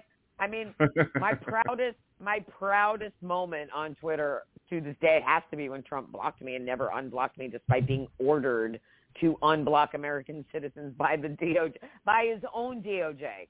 His own DOJ delivered a list to him. You cannot FOIA request the White House, so I have no idea what actually transpired. But I, I, I like to have I like to imagine that back in the day when he was sued by people for blocking us on Twitter and he was presented with a list and he went through it and he was like, Fine. Fine. Oh no, not her. not her. Not she's that she's one. that's that's a line too far. not me, not Danny That- Zucker, not Parker Molloy, not Mm-hmm. at Kim, not I mean I think there's a small handful of us that never got unblocked, like the the few, the proud and then there's an even smaller subset who have accumul- who have achieved the blocked by Trump quadfecta. Because I've got Oh. I got Don, I got Daddy Don, and then I've got then then I got Ivanka, then I got Eric, and then I got Don Jr. So if you're asking who's the stupidest one, it's Don Jr. because he was last. It took him until the inauguration to block me. The rest of them, uh, Trump blocked me in, in September of 2015. Ivanka blocked me before the election. The other two, uh, Eric blocked me right after the election, and then Junior blocked me, I think, right around the inauguration. So I'm very proud of that. I have a lot of big, big, big, big name MAGA blocks. In fact, several of them were named in Fani's indictment. So nice. You would think I'd be able to monetize this power way better than I have. But you would. I mean, you have like over a hundred thousand followers on Twitter. One would think that you know you'd be able to find at least one of them to uh to to to Somebody, be able to be like you know hook you up with a book publisher or a book deal. Oh well, Dan, there's here. Just just touch the nerve. Touch it. Segue. Touch That, that's a good. That's a, that's my segue into your That's book. Into your book. A So, segue. yeah, the that, former that's a radio very. DJ calls that a segue. It's true. I, I mean, here's the thing. I, how long have you been on Twitter? When did you join? Oh, it's it's like maybe 14 years with at least one my own. yeah. Okay. account. So you've yeah. been there as long as I have. Okay. So But yeah, but yeah, but like I've only have like 2,000 followers because I can't figure out social. I can't figure out how to gain followers apparently. Well, well, all it well, if if you you don't want to go the way about it that I did, which is get harassed by Trump supporters, so then you get a blue check, and then all of a sudden everybody sees you, because that's what happened to me. But see, I'm also But, I'm uh, also not an attractive woman. I'm I'm I'm a schlubby fat Jewish guy. well, thank you. Th- Thank you. There are people who might argue with me that I'm even an attractive woman, but they're, they'd be on the right, and we don't listen to them. So, mm. but I had been on the radio here in Portland for five years, and then I got laid off because of the economy, and so I did what everyone else was doing, and I immediately migrated to Twitter in 2009, and assuming, as I watched it happen to so many others, that eventually someone would see a brilliant tweet of mine and be like, "You're funny. Let me give you a sitcom. You're hilarious and a great writer. Here's a book deal." 14 years later, I'm still waiting for that to happen, and it doesn't. It doesn't seem to matter like how many times I tweet. Like I can tweet like today when I tweet about Marjorie, that blows up and gets tons of engagement. Everybody's sharing it. That's fantastic. I tweet I need some help getting my book seen, and people are like, crickets, crickets. I Right. don't see you, and it's frustrating considering the the the big, obnoxiously big names that follow me back. There are some who follow me back, and I'm like, I love you, and I'm super flattered, but why? Why me? Really? Which is also the essence of the Dave Grohl story. I'm like, really? Me? Me? Right. Why? Why? Wh- wh- Why? Still, there's so much why in my life that I cannot get answered, and that's another source of frustration. So I have this great book that I wrote, which is I I say is the ultimate fan fiction because it literally happened to me. And so, like you know, Fifty Shades of Grey is fan fiction from Twilight. I, I I'm not doing that. I'm not trying to rewrite somebody else's book because I'm lazy and I'm trying to make a quick buck. I wrote a book about. I, I I'll tell it quickly. That I met Dave Grohl in 2001 at a secret Foo Fighter show for people who were just registered at their on their post board before there was ever social media, and it was my first Foo Fighter show, and I was right in the front. I wasn't on the radio at that time. All I did was be a mom to a two-year-old and sit on the Foo Fighters poster. That was like literally my whole life. It was very lonely and sad. Anyway, now I was married. and, You know, don't I don't want to. I wasn't single, so I I go to this show in L.A. and after the first song, Dave Grohl looks at me and goes, "I know who you are," and I was like, "What? What? why? Why? Why? And what? Why? I mean, just really. I have an MP3 from that show where he says my name. You know, it's not just, oh, I saw your picture on the board. It's like, I know your name. I know shit about you. Like, what? Why? There were like 40,000 registered members on that post board. And I met him after the show, and he would not tell me how he found me. To this day, it's 22 years. I just passed the 22nd anniversary of the night we met. I still don't know how he found me. I still don't know what what it was that made him become interested to the point where he once called me his internet crush, which is nice. Of course, immediately Right. after he said that, he, as soon as he said that, he was like, "Okay, have a good night." And then he left with the woman who's now the mother of his three kids, and they just celebrated their 20-year anniversary. It's so fine. It's so fine. No bodily fluids were ever exchanged, despite us having crushes on each other. Because I was married. I was married and I had a two-year-old and I had to fly home the next day, so I couldn't go out with him when he asked me out after that first show. at the Troubadour. So in my mind, of course, is. I mean, you could have, but you know. I mean, it would have been really shitty if I did that, right? Because honestly, honestly, I will say this now because I am long since divorced and my children are grown. If I could have glimpsed what was ahead of me, because I was not happily married. I don't think I was ever really happily married. But um, at the time, I had just my son Jack, who's now 24, and I thought, you know, like I I could have I could have cheated on my husband and been okay with that, but I would never have left my son. Like I never Mhm. would have done that. Right? I never. If if anything, I would have gone back and been like, I'll be taking our child to LA now, and that would have been a thing. But that's ridiculous to even think it would have been anything more than one night of a of a hookup. In any Right. case, it didn't happen. It didn't happen. Is the point. And so, in the back of your mind, though, through your whole life, you're like, but what if I could? What if I could have? What if? Because so many other people got to do that with him, and I didn't. But also, so many people have talked to him about Nirvana, and I have never said the word Nirvana to him ever. And all the times I got to hang out with him, because I wanted to be the person that never talked to, to him about Nirvana. Right. I mean, he's mentioned, he said stuff to me, told me stuff, which I was like, oh, really? That's cool. Anyway, let's talk more about Foo Fighters. And I also firmly believe, which is, it makes me sound like a crazy person, and I, I try not to sound like a crazy person at all times, but I firmly believe that I am the person who inspired him to write the song Times Like These, which saved the Foo Fighters because they were on the brink of breaking up, and they were about to go play Coachella, and he was playing with Queens of the Stone Age, and they were just going to play, Foo Fighters were just going to play some covers at Coachella and then call it, and he was like, so you should go, and I'm like, well, okay, but you have to play cover my favorite song, and my favorite song is Heroes by David Bowie, and he told me he could never cover that song because he's friends with the Wallflowers, and they covered the song on that shitty Godzilla soundtrack that he was on with Right. Daddy.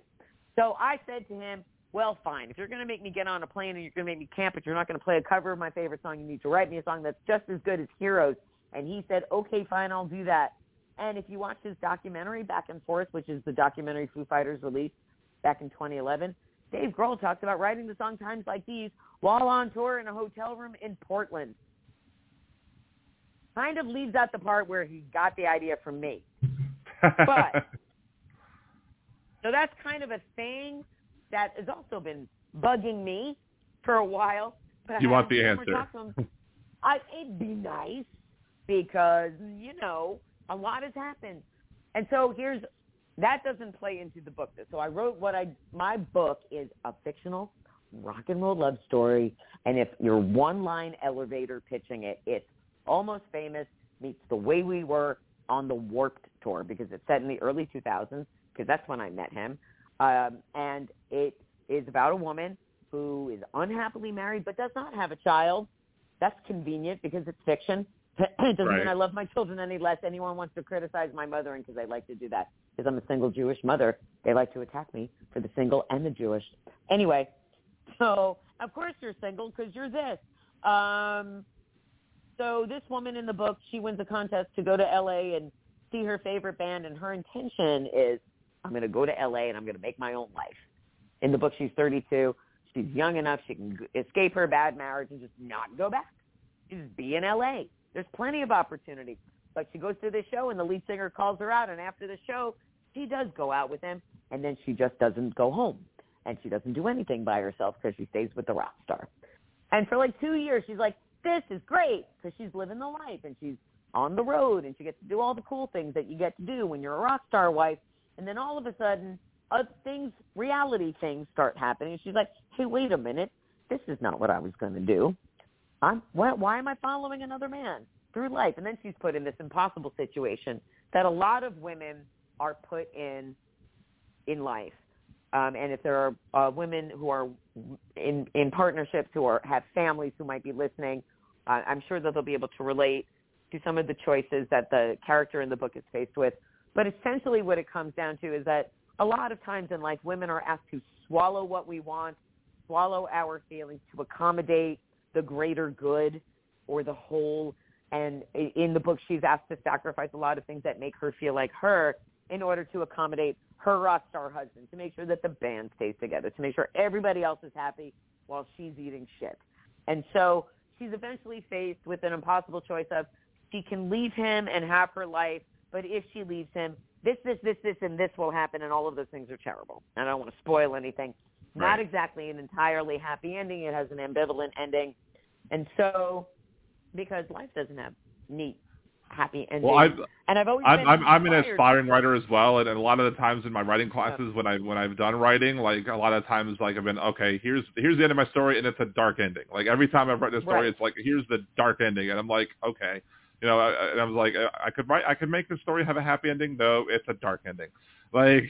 And so I'm, I'm, I'm tend to not have right I'm because to you have have happy to stay authentic. You have to stay Right. authentic to the characters that you've created. And one of the biggest complaints we always hear, especially now because everybody's a critic, um, literally because they can go on TikTok and be like, "I review movies. I'm a critic now." Um, if you give them an ending that doesn't seem authentic to the way the characters have been behaving all along, they'll say, "Well, Right. that's contrived, and you did that to give you know give somebody a nice little serotonin boost at the end." Maybe they'll want a sequel. But if you give somebody an ending where it leaves them thinking, where they're like, well, maybe she did this, or I don't. But wait a minute, maybe she did this, maybe she does this. I prefer that because I don't want. I don't need to spoon feed everything to you, right? And and, and that's part. And part of it is because I want you to get to the ending. I want you to be so invested that you will not be able to like you. You'll be thinking, well, what if that was me? What would I choose? What would I do? Would I choose me? Would I choose this, you know, this chosen family? What would I do? So it's one of those things. I mean, and those, those, that's a thing that I have felt myself in my life where I'm a former doctor's wife, and there are a lot of situations where I kept my mouth shut when I didn't want to, and was told to act in certain ways. Women often are asked to be made make themselves quieter and smaller. And anybody who saw the Barbie movie, you know, America Right. Ferrera's wonderful monologue, is nothing that we all haven't said in our own way at some point in our lives, which is why I think so many people are really, really super connecting to that moment in particular in that movie, just because it's basically a cohesive voice for all of us at some point. We have all reached that point as women. So it's just, I wanted to write about a woman who didn't have, uh, who seemed to have it all. Like it's, you know, the essence is, you know, you have this dream life, but it's somebody else's dream and then it Mhm. doesn't feel authentic. Like if you you don't feel like you in your own life, which is another thing that I can relate to, because having lost my job on the radio, I was unemployed for a long time, and then the only work I can find could find was in the service industry, and I worked in the service industry up until the pandemic closed everything. So Right. I've been through a lot of ups and downs professionally, and there's the peak of being on the radio, and then the valley of being unemployed, and then getting back up and getting a couple of really good writing gigs. And unfortunately both of those one website folded and the other I was laid off. And so it's just and now I'm back in a situation where I never expected to be. This is very very similar to where I was when I first joined Twitter which is feeling sort of untethered not really sure what my next steps are very concerned about my immediate future but knowing that I'm this untapped gold mine with so much to offer that it's just about finding that right person to say, oh, absolutely yes. You know, and Right. I have been submitting my book. I finished the book. Um, I want to say it took me like I, I want to say I, I wrote it in about three months in the first few months of the pandemic, and then I've written about ten drafts. I've revised it about ten times since, and I've been querying that draft for the last year. So as recently as this morning, I sent out a query. So I'm not ever going to give up on it. I know it can be a movie. Um, I will not self-publish because I can already tell people, they're like, why didn't you just self-publish? Everybody self-publishes. Because back in Well, my, you, you, Some- you, my next question. yeah, it's I, I know I know more. I, like it's the same. Like why don't you do a podcast instead of radio? It's the reason I can't self-publish is because I actually did try that, and back in the early days of the MAGA harassment that I was dealing with, I had a completely different project. I wrote a YA novel, and it was murders in a New Jersey high school in 1985, set against the Mhm. backdrop of the High School Musical. Okay, and super fun, like me getting back at my own bullies from grade school and high school. And it was a really fun exercise, and I put it up on Amazon self-published, and I made a few hundred dollars. And then I started getting harassed by MAGA, and they went on Amazon and they wrote reviews about me, saying terrible things about me, like the same things they were saying about me on Twitter. So they accused me, like they accused me of really terrible things, and they did terrible things, like not on Amazon, but they did things with pictures of my children. I have two Mm-hmm. sons. And they made they posted terrible things about me and my sons on like all of the dark web and the chans, the 8chans and the 4chans, and they posted my name, my face and my address, my house and my address on Twitter. Like did all kinds of terrible doxing type things to me. So when they found my book, they said terrible things about my book, and I got an email from Amazon saying we are taking we are removing your content because it, it contains child rape and this, this, this, and this, and it does not contain any of the things that the MAGA people said it contained. But Right. Amazon took it down anyway. So I Hmm. can't self-publish. I need the proper protection of an agent, a proper publisher, um, and you know, kind of like how Republicans get book deals, except in my situation, no one would buy it up, up a bunch of copies and falsely inflate sales like the RNC does. I want Right. to actually read my my book. My book is not a ghost written hunk of crap to throw out and then end up in a Costco bin next to Kari Lake's fucking doorstop that nobody read. And I understand, Right. like Donald Donald Trump Jr. has his own quote unquote publishing company. Why don't you just call it the money laundering? I mean, just call it that. Just call it call it money laundering press. Why don't you call it that? Because that's what it is. Right. They could just So they, could they could just have an empty book with no words in it and just a cover and just be oh, like, here, uh, we're buying this book, and there you go. Right. Every I call it the Republican publishing racket because that's what it is, and a lot of the times it's with Simon and Schuster, which is really disappointing, and also ironic because the Simon and Schuster Twitter account follows me, and I'm like, "Hi, publish me, let's go." So, but like Ted Cruz is published by Regnery, which is a division of uh, some Christian publisher, and so is Josh Hawley.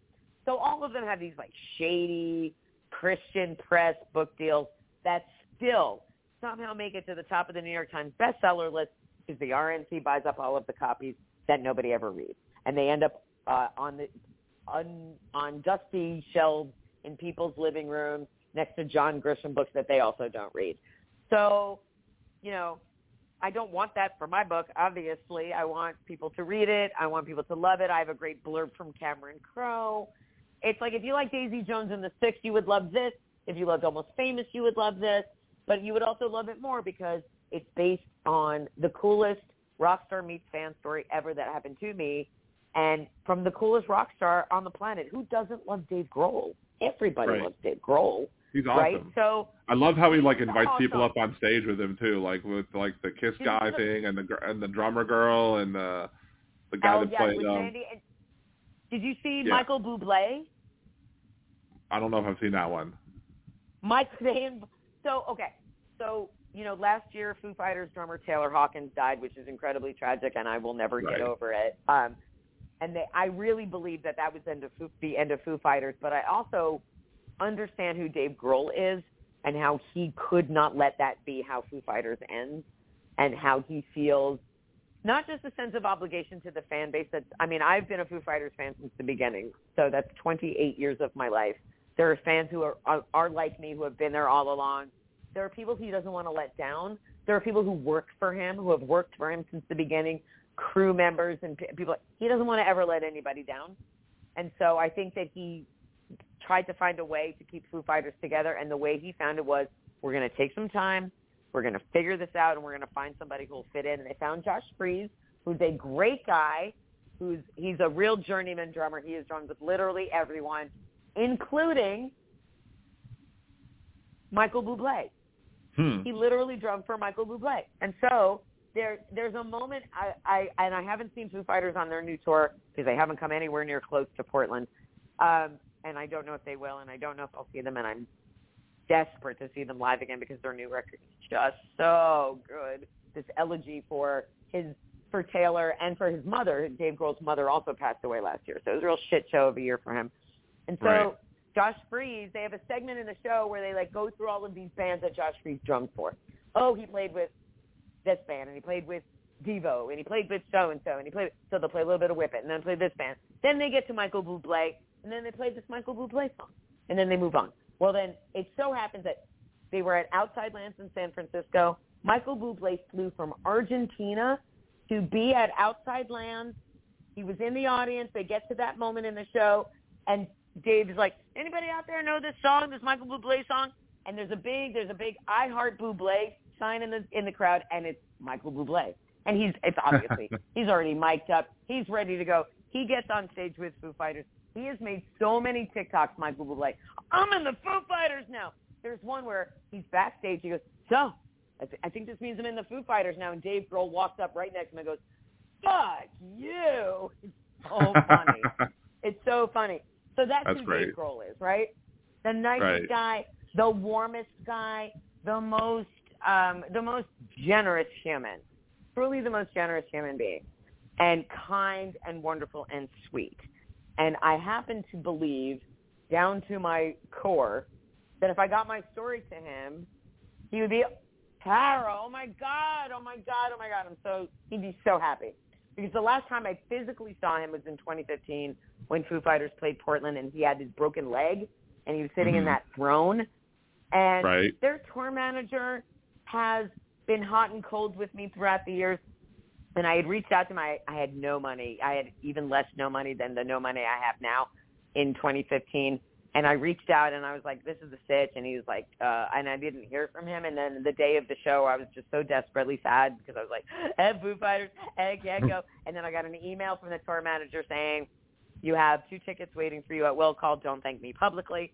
So I went with a friend of mine and we went and picked them up and we got wristbands to go backstage, but not all the way to where Dave was, just where, Right. just in this one area called Club Rami for Rami Jaffee, who's the keyboardist now, who used to be in the Wallflowers.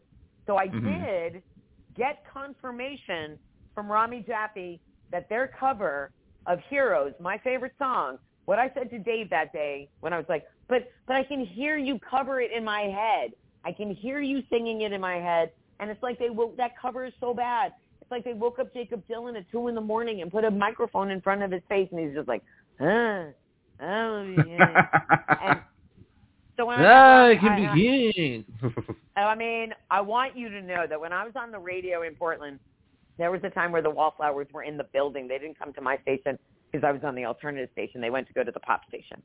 And I encountered the Wallflowers in the hallway, including Jakob Dylan. Mm-hmm. Now, I am five feet tall. At the time, I had maybe 20 pounds more on me than I have now because I didn't eat well and I drank a lot of Diet Coke. That's the whole thing. But anyway, I'm at my the weight I should be at now. But anyway, Jakob Dylan is not a big person. Okay? Right. Like he's short, he is short and he is small. And I looked at him and I walked and this is before I even had my heroes tattoo, which I have on my arm now. As I was walking down the hall, I was like, I could take Jake I could take Jakob Dylan. I could do like a quick elbow a quick elbow to the throat and then I'd stand over him and be like, That's for heroes and I keep walking. But I really loved my job and I didn't want to lose it. So I thought physically assaulting Jakob Dylan was not the way. Not the way to go. But here's the thing. Like back in back in uh, in, in in 2002, I'm sitting with Dave Grohl uh, at a Queens of the Stone Age sound check, and we're talking about Coachella, and he's telling me that he can't do it. And then I'm like, but I need I need you to do this, and he's like, I can't do it. And I said, you need to write me a song that's just as good. And a few months later, I'm listening to the radio, and instead of hearing I I will be king, I hear I I'm a one-way motorway. So Yeah, I can hear it. They're the same, right? Like I, I would have never, I would have thought that they said this, but as soon as I read that that the theory that that there's a song, and I was like, huh, yeah. okay, No, it's totally it. It's totally it. I made if you go to my YouTube, um, I have a a, a, a seven and a half minute video that um, I uh, of me telling the story on stage last year on my birthday at my beloved Low Bar Chorale, which is the only thing I like in Portland. Is my my my community where uh, every couple of weeks we get together in a bar with a live band and we all sing together in three part harmony, all contemporary music. And that particular night was my birthday. My birthday just happened to land on a Low Bar Chorale night, and I'm very good friends with the band and the lead singer. And I had messaged him, and I'm like, we and he loves to do mashups. And so I said, let's do the. Can we do the times like these heroes mashup that I've been wanting to do because it's my birthday? He was like, absolutely yes. And I'm like, would you maybe let me tell the story of why these songs fit together so absolutely perfectly? He's like, definitely. And so the video, I, I tell the story, and like it. I mean, I don't have a video of us singing the song because we didn't get good audio of it. But Right. I mean, once I tell it, once you hear it, you never unhear it anymore. And so I don't want to claim that it's because of me. I don't want to take credit that I can't Right. take. I feel like I have a lot of it on my side, though, particularly him, especially him. You know what? I think if he had never said in the documentary, I wrote that song in a hotel room in Portland, I probably wouldn't be able to like push as hard. But like But you can, you can at least hang your hat. Right, exactly. And I can say I have this story that he's clearly forgotten all about, which is absolutely fine because he's the most famous and busiest person on the planet. That's fine.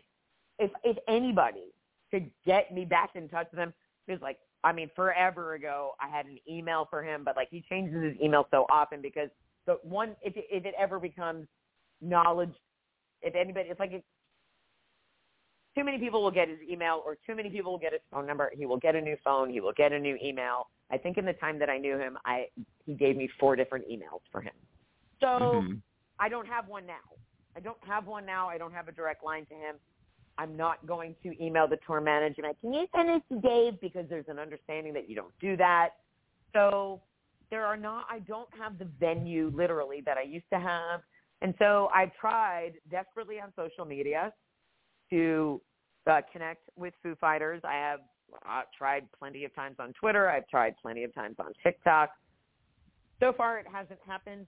Um, it's kind of a thing that I've now.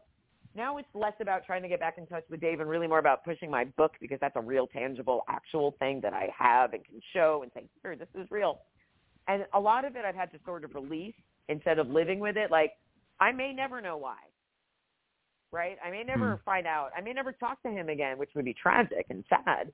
And I hope that's not the case. And I hope that somehow sooner rather than later we get back in touch. I was really hoping for it to happen on the 22nd anniversary, which was a couple of weeks ago or last week, um, but it was August 5th.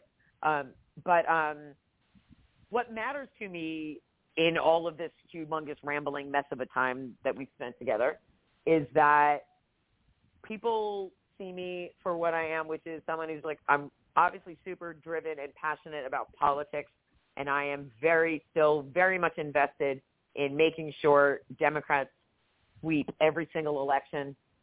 And it's incredibly important for everybody to participate in every single election. But I do not want to be pigeonholed as a political person all the time Right. because there's more to me. I am a political person, but there is so much more to me than that. There was more to me before I became a political person there's a lot more. I have a lot of other stories. I have a, a whole bunch of fantastically strange, bizarre, hilarious, weird stories to tell just because I don't have two nickels to rub together, but I have so many famous people who follow me on Twitter and I have friends who are trust fund babies and wealthy and famous and all of these things.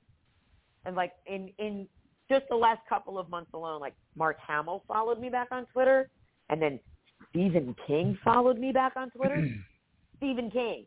Stephen That's King follows 165 people. He follows 165 people on one. We haven't interacted though in this Right. whole time. Like he followed me back, and I'm like, like first he retweeted because I have this beautiful postcard that he sent me back in 1985 framed on my desk because I had Mhm. written to him because I was writing a paper about him for my junior honors English class. Back in the day, you wrote to people, the writers, through their publishers. I sent him a letter, and he said, I got all of this stuff, and then he sent me something personal that I've had framed. And so finally, after all of these years on Twitter, he finally somehow saw it, and he finally retweeted it. And that to me was, I was happy. I was totally happy then. I was like, he saw me, he acknowledged, he retweeted. I can ask for nothing more of Stephen King. ever. Right. I'm good. I'm satiated. I'm satisfied. And then he followed me back, and I was like, oh, what? Did you accidentally hit follow back when you were just looking at my profile? I don't care. You're here now. You're Right. here now. Here you are. Hooray. One retweet. One retweet of my blog Right. to show it to 7.7 million followers, which Right. who, Now, see, before Hal was on my podcast, before Hal came on the podcast a few times, my biggest celebrity interactions on Twitter was um, on my other account, on my personal account. Um, Vanilla Ice followed me for some reason, and I was like, "What? That's weird." And you were And like, then- word to your mother. I know. I was like, holy crap. And then he like retweeted one of my tweets when he went to one of these like 90s mixtape tours thing. And I was like, because he was my first concert I ever went to. then all of a sudden I was That's like, I'm going to him tonight. And he was like retweeted. I was like, whoa, holy crap. And then, fun? It's still, I still get Yeah. a thrill when stuff like that happens. and I then, and then like one day I had this epiphany. It was like, I had said, okay, if Shakira, whose hips don't lie, and Sir Mix-a-Lot, who likes big butts and cannot lie, had kids, Mhm.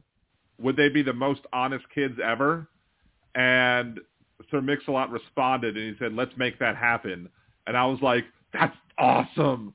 I was like, I couldn't Holy believe he responded shit. to it. And then like, That's and like I, I screenshotted it and, and everyone was like, your day has been made. Like your life has been made because, Right. you know, that was just amazing. and, and you think then, some, something, something huge is going to happen for you. Right, That. right. And then Oh, I've had so many like- of those things where I'm like, this is, this is, all, yeah, those close calls, right?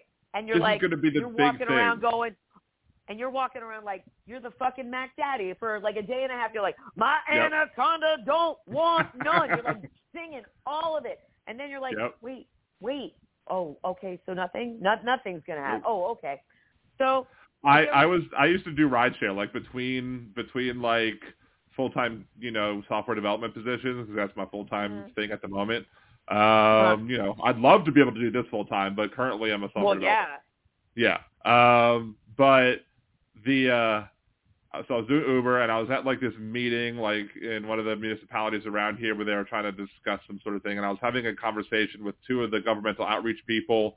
And the Uber outreach person let, kind of, I don't know if he purposely let it slip or whatever, but he said, I was like, they're asked me like, which app do you like better, Uber and Lyft? And I was like, well, Lyft does have tipping in their application, and this is back when Uber didn't have tipping in their app. And the guy from Uber goes, "We'll give it three weeks." And I was like, "Really?" And he was like, "Yeah." And I'm like, "Can I put that on my blog?" And he's like, "Sure." I'm like, "Can I cite you, or should I just put it as like an anonymous source?" He's like, "Just put it as an anonymous source. That'd be better." I'm like, "Okay." uh huh, So I'm, on my way home, I'm, I'm calling my wife like, I have the biggest scoop. Like eh, nobody has this information outside of Uber. I'm the first person in the nation outside of like Uber corporate to know that Uber is getting tipping in the application. I, this is going to be my blog. is My I had a rideshare blog at that time too. I was going to blow up. I was going to. I was, this Right. is going to be huge. I'm going to be. I'm going to be like. This is going to be big. So I, I go home, I make a video, I make posts, I post everywhere I possibly know about all this breaking news about how Uber's going to finally get tipping in the app and all the drivers are going to be psyched and I'm the one who showed it. And, and everyone was like, you're full of shit. Or this is clickbait. And I was like, if this is clickbait, I wouldn't have said Uber's getting tipping in the app. I would have said, is Uber getting tipping in the app? Click here and Yeah. find out, you know. And then I would have been like, oh, you know, I was like, no, I'm serious. They're, and they're like, nah, we don't believe you. And I was like, well, when they do, just remember where you saw it first. And like three people came back three weeks later. I was like, well, I guess you were right. I'm like, wonderful. yeah. it's really it is it's frustrating and it's and it's also I think a lot of us see the people who have really somehow managed to explode on social media and monetize it in a way that we just for whatever reason we haven't been able to to do the same and Right. you just don't know what's going to hit and what's not going to hit and it's Right. crazy because like you will dash off a tweet and you won't think two minutes more about it you you- you'll forget that you tweeted it and then all of a sudden there was a tweet that I sent out like Russell Brand was trending because he well because he was on Bill Maher at the same Right. time with John Heilemann. And I love John Heilemann. The circus is great and he's you know, he's just a good guy. And he ended up on the panel and Russell Brand is screaming in his face and all I, I all I wrote was I quote tweeted it and was like, I want to send uh, Jay Heil a fruit basket for getting through this without punching Russell Brand in the face. That's it. It's all over. Eh, Yeah, little chuckle, little chuckle. I got 2.5 million engagements on that thing, and a lot of it was, oh, I thought Democrats don't advocate for violence. I'm like, I didn't say I wanted him to punch him. I Right. didn't say, you know, he should have punched him.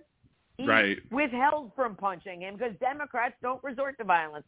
but they're like, you like to you go straight to punching in the face. I'm like, yes, I do. I'm the violent one. It was Democrats with bear spray and flagpoles on January. It's like, fuck all of you. Yes, I'm Antifa. Ooh, learn what words mean. I had, I had this one conversation. That, one well, I had this one conversation on Facebook. It's, a, sort of a similar thing happened where like I was I was I, I called it a conversation with an idiot in blue and because I was I was mm-hmm. censoring his name and picture, profile picture in blue, just to keep his name out of it. Although I forgot one, right? Um, and mistakenly, but it was a conversation. I was I, I asked. I usually when I'm having a discussion about like you know body autonomy and abortion, I was like, okay, you have a you're in a room. There's a what? There's two carts. One cart has a has an infant in it. One cart has a free little freezer with a hundred frozen embryos um, there's a fire alarm. You only have the ability to push one of those carts out. Which one do you push out? You know, you know. Thus, if if, if they don't say the hundred embryos and they say the infant, then clearly the infant is is much different than the hundred embryos. They're they're therefore disproving they're the same thing. Um, right. Thought you know. Well, there was, his response was, "That's crazy. You can't freeze embryos." And I was like, yeah, you can. I was like, I bet you ten thousand dollars oh. right now that you can freeze embryos. Oh. And no, you can. That, that's that's oh. voodoo. That's witchcraft. This thing got so it was like over a, at least a million engagements, at least a million views. Oh my And God. it got I, I had so many engagements on my on my Facebook page for for, for Liberal Dan that they made me enable two-factor authentication because there was so many engagements, and I was like, okay, this is it. This is where this my podcast right. blows up because I got this so many it. engagements nothing. Yep. Nothing. so I'm like, it's it's and then crazy. like, and I came, I came up with a uh, with a group on Facebook, uh, group name. It's just to to just talk about like how horrible white people being, plus also bad pictures of terrible seasoned food, and just what in the unseasoned name of Karen is this caucasity? That's the tag group, and it it's it it has like over eleven thousand people in the group and I've and I've That's had like. I did like two two little contests in the group too. Like you know you know share a picture of the most horrible food you could find, and I'll give you a fifty dollar gift card. And I did it twice. And like the first mm-hmm. time I did it, the person was like, "Oh wow, you actually gave, gave the gift card." I'm like, "Yeah, why would I not? I promised that I would." I thought you were just being silly. I'm like, no, I, I want this. This, No. I want this, this is related to my podcast. I want people to know that I'm legit, and it happened Right, twice. And then I was like, and then the next one was like, hey, if if I get to there's 11,000 people in this group. If I can get to just a thousand followers or subscribers on YouTube, I'll do another contest and I'll give away another gift card and, and nothing. Cricket. So I'm like, Wow. what, what what does what does a homie have to do to, to get? I honestly, that isn't that the billion dollar question. What does a homie have to do? Because you The do best thing that ever happened was that they Hal. tell you to. I was at a Yeah, I oh, was at a Hal is hundred. I was at a hundred. I was like at a hundred and something followers. Hal comes on a couple of times. I jumped from like a hundred to like six hundred something, and then that's where I'm at now. And like, and like, Hal is so great. He's, Oh, he's such wonderful. a good human even- being. like, I was having a rough day the other day. I think when you were on, I was having a little bit of a rough day, just like Mm. uh, and thinking about that stuff. And then I, I don't even know if he knew that I was in the chat or not. And he, and he, then he name dropped me when talking to Yeah. you about like all the other Democrats. Yeah. And I'm just like, he didn't have to do that. That's so nice. I almost cried. He's such a good But guy. He really he's really is. he's awesome. He is so good. He's and so it, awesome. it, it, it, it's interesting because, you know, my mother, who is, of course, a Jewish mother, gets very frustrated. And she's like, I don't understand. You know, all of these famous people, why don't they help you? I'm like, what do you think, Mom? I'm sliding into Patton Oswalt's DM saying, hi, can you help me get a job? It doesn't Right. work like that. You have to hope that something you put out there is seen organically by someone with an account that is large enough and that they are okay with sharing it. I am, it really bothers me. I don't like asking. I don't like asking for help. I don't like asking for money. I don't like asking for retweets. I don't like asking for any of it. I wish at this point so much that all of the things that people were, were saying that Twitter could do had already happened for me. And there are little things, like little breadcrumbs here and there that keep you going and keep you hopeful and you get Right. good gigs. You get a, you might get a writing gig or you might get a one little standalone voiceover gig or oh Ryan Reynolds is is following you back now because you said something that he thought was funny. And so like those are those little moments. So like Ryan Reynolds is following me. So is Aviation Gin, which he owns. Aviation Gin, which is located here in Portland. Ryan, come here to Portland. Let's hang out. Let's make a snarky Aviation Gin commercial. Let's go. Right. Like, do that. I'm right here. I have all of this, this to give. And then the other thing, like, and a lot of it, I want to be able to, you know, move forward in life without holding on to the old things. But it's very hard for me to let go of the time that I was on the radio here in Portland because it was a, a very important time in my life. Getting my own job at that time allowed me to leave a marriage where I was very unhappy and unseen and not treated like an equal and a lot of other things that I'm not going to talk about because it's nobody's business. But Right. was not a happily married person. I got a job on the radio here in Portland in 2004, and I said to myself, if I still have this job in a year, I'm I'm gonna see if I can do this by myself because I had never done anything by myself. I went. I was one of those girls who just and not on purpose, but I went from being taken care of by my parents to being taken care of by my husband, and I did not like the way that felt. I truly didn't like it, and that's an unusual thing for a nice Jewish girl from New Jersey because literally all I was told to want was to get myself a nice doctor or a lawyer and then make babies and I'll be fine. That's all. That's Right. all anyone expected of me. And when I did, I mean, I married the doctor, but he's not Jewish. But Uh-huh. um and I'm not religious. And oi, I mean, it cancels out. But um What, what, what, what religion was he? he's he's raised Catholic. Catholic? Oh, so you have cashews too. I have all of that. Yes, I my You, my have cashews. are- my wife is uh, yes, my I wife's. Catholic and I'm Jewish, so our, our kids are cashews as well. Right, but my mine are a little worse off because it's the matriarchal lineage, so my boys are considered more Jewish Right. than anything. But none of us are religious. None of us practice. None of us. I, we all think Yeah. it's crap. Anyway, but Right.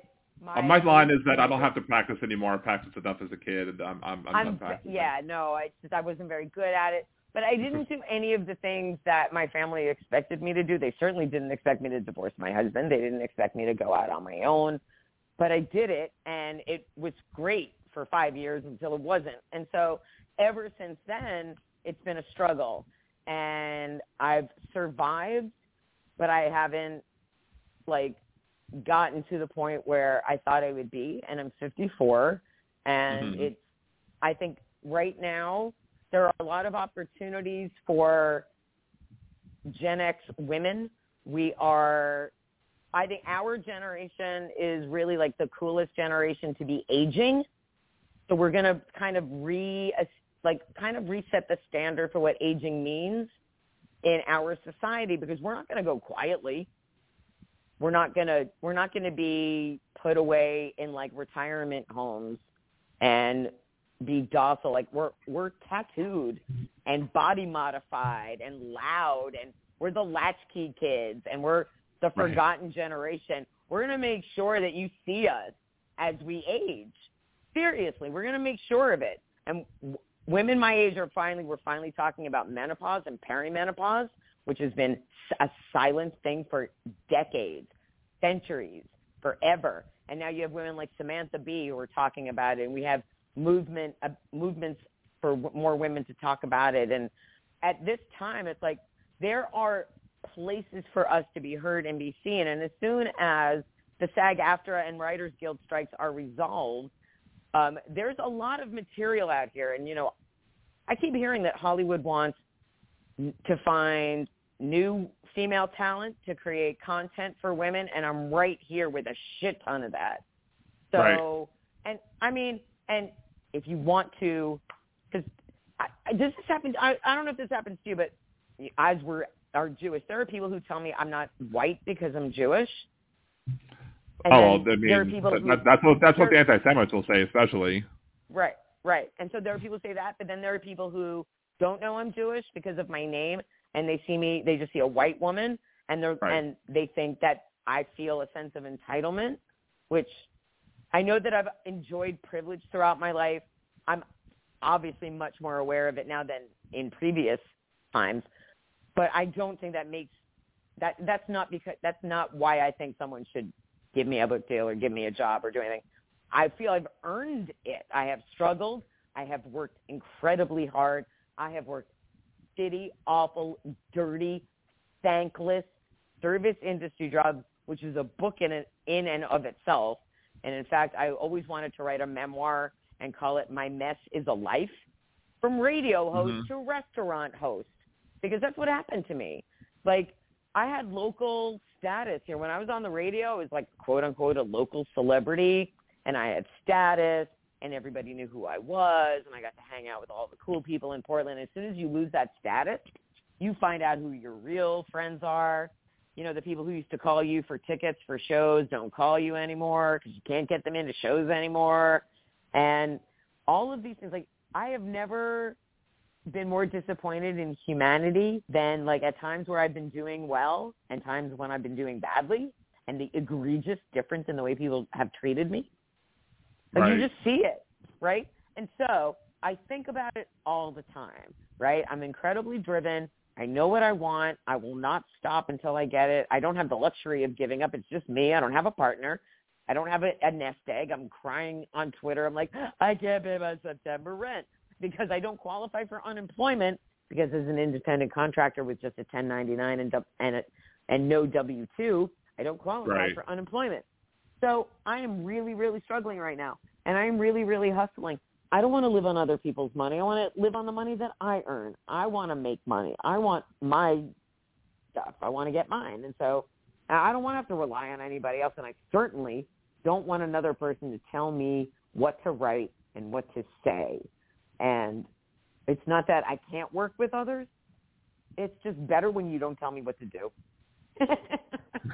so, I mean, and I don't want to be. And I'm. And I mean, and, and and and like you know, anybody who's like heard you on Hal, anybody who heard you tonight, I think you know, like Right. your book has got to be entertaining. I mean, anybody I who mean, listen it is. listen to you. it is. I mean, It's, it's I- not I- funny. My book isn't a. Is it's not a comedic. So there are moments in, well, that's clever, that's funny. But if I wrote a But still- memoir, that would be fucking hilarious. And then if I ever, if I ever just wrote a book just about my experience at the University of Georgia. See, I was going to bring that up too. Oh, because you talked about that on like? Hal. Well, you talked about that on Hal, but you didn't. You you teased it, and I was just like, because I have it this. was I a have den of sin. It was a full-on den of sin. That is what I would call that book. It would be called Den of Sin. It would be the best streaming thing on Netflix. I would have to fictionalize it so much. I would never be able to use anybody's real name because it's so embarrassing. The things Yeah. that I heard and saw and found out. I think what I said on on Hal's show was that I learned more outside of the classroom when I was Mhm. at the University of Georgia because I was pretty naive when I moved from New Jersey to Georgia in 1989. I was 19 or to just I turned 20, and Uh-huh. I was not very I was not very worldly. I was not Right. very I was not very experienced in the ways you were a nice Jewish girl. I was just a I was a late bloomer, okay. and this mouth went, walked into the Bible Belt and was like, "What is this shit?"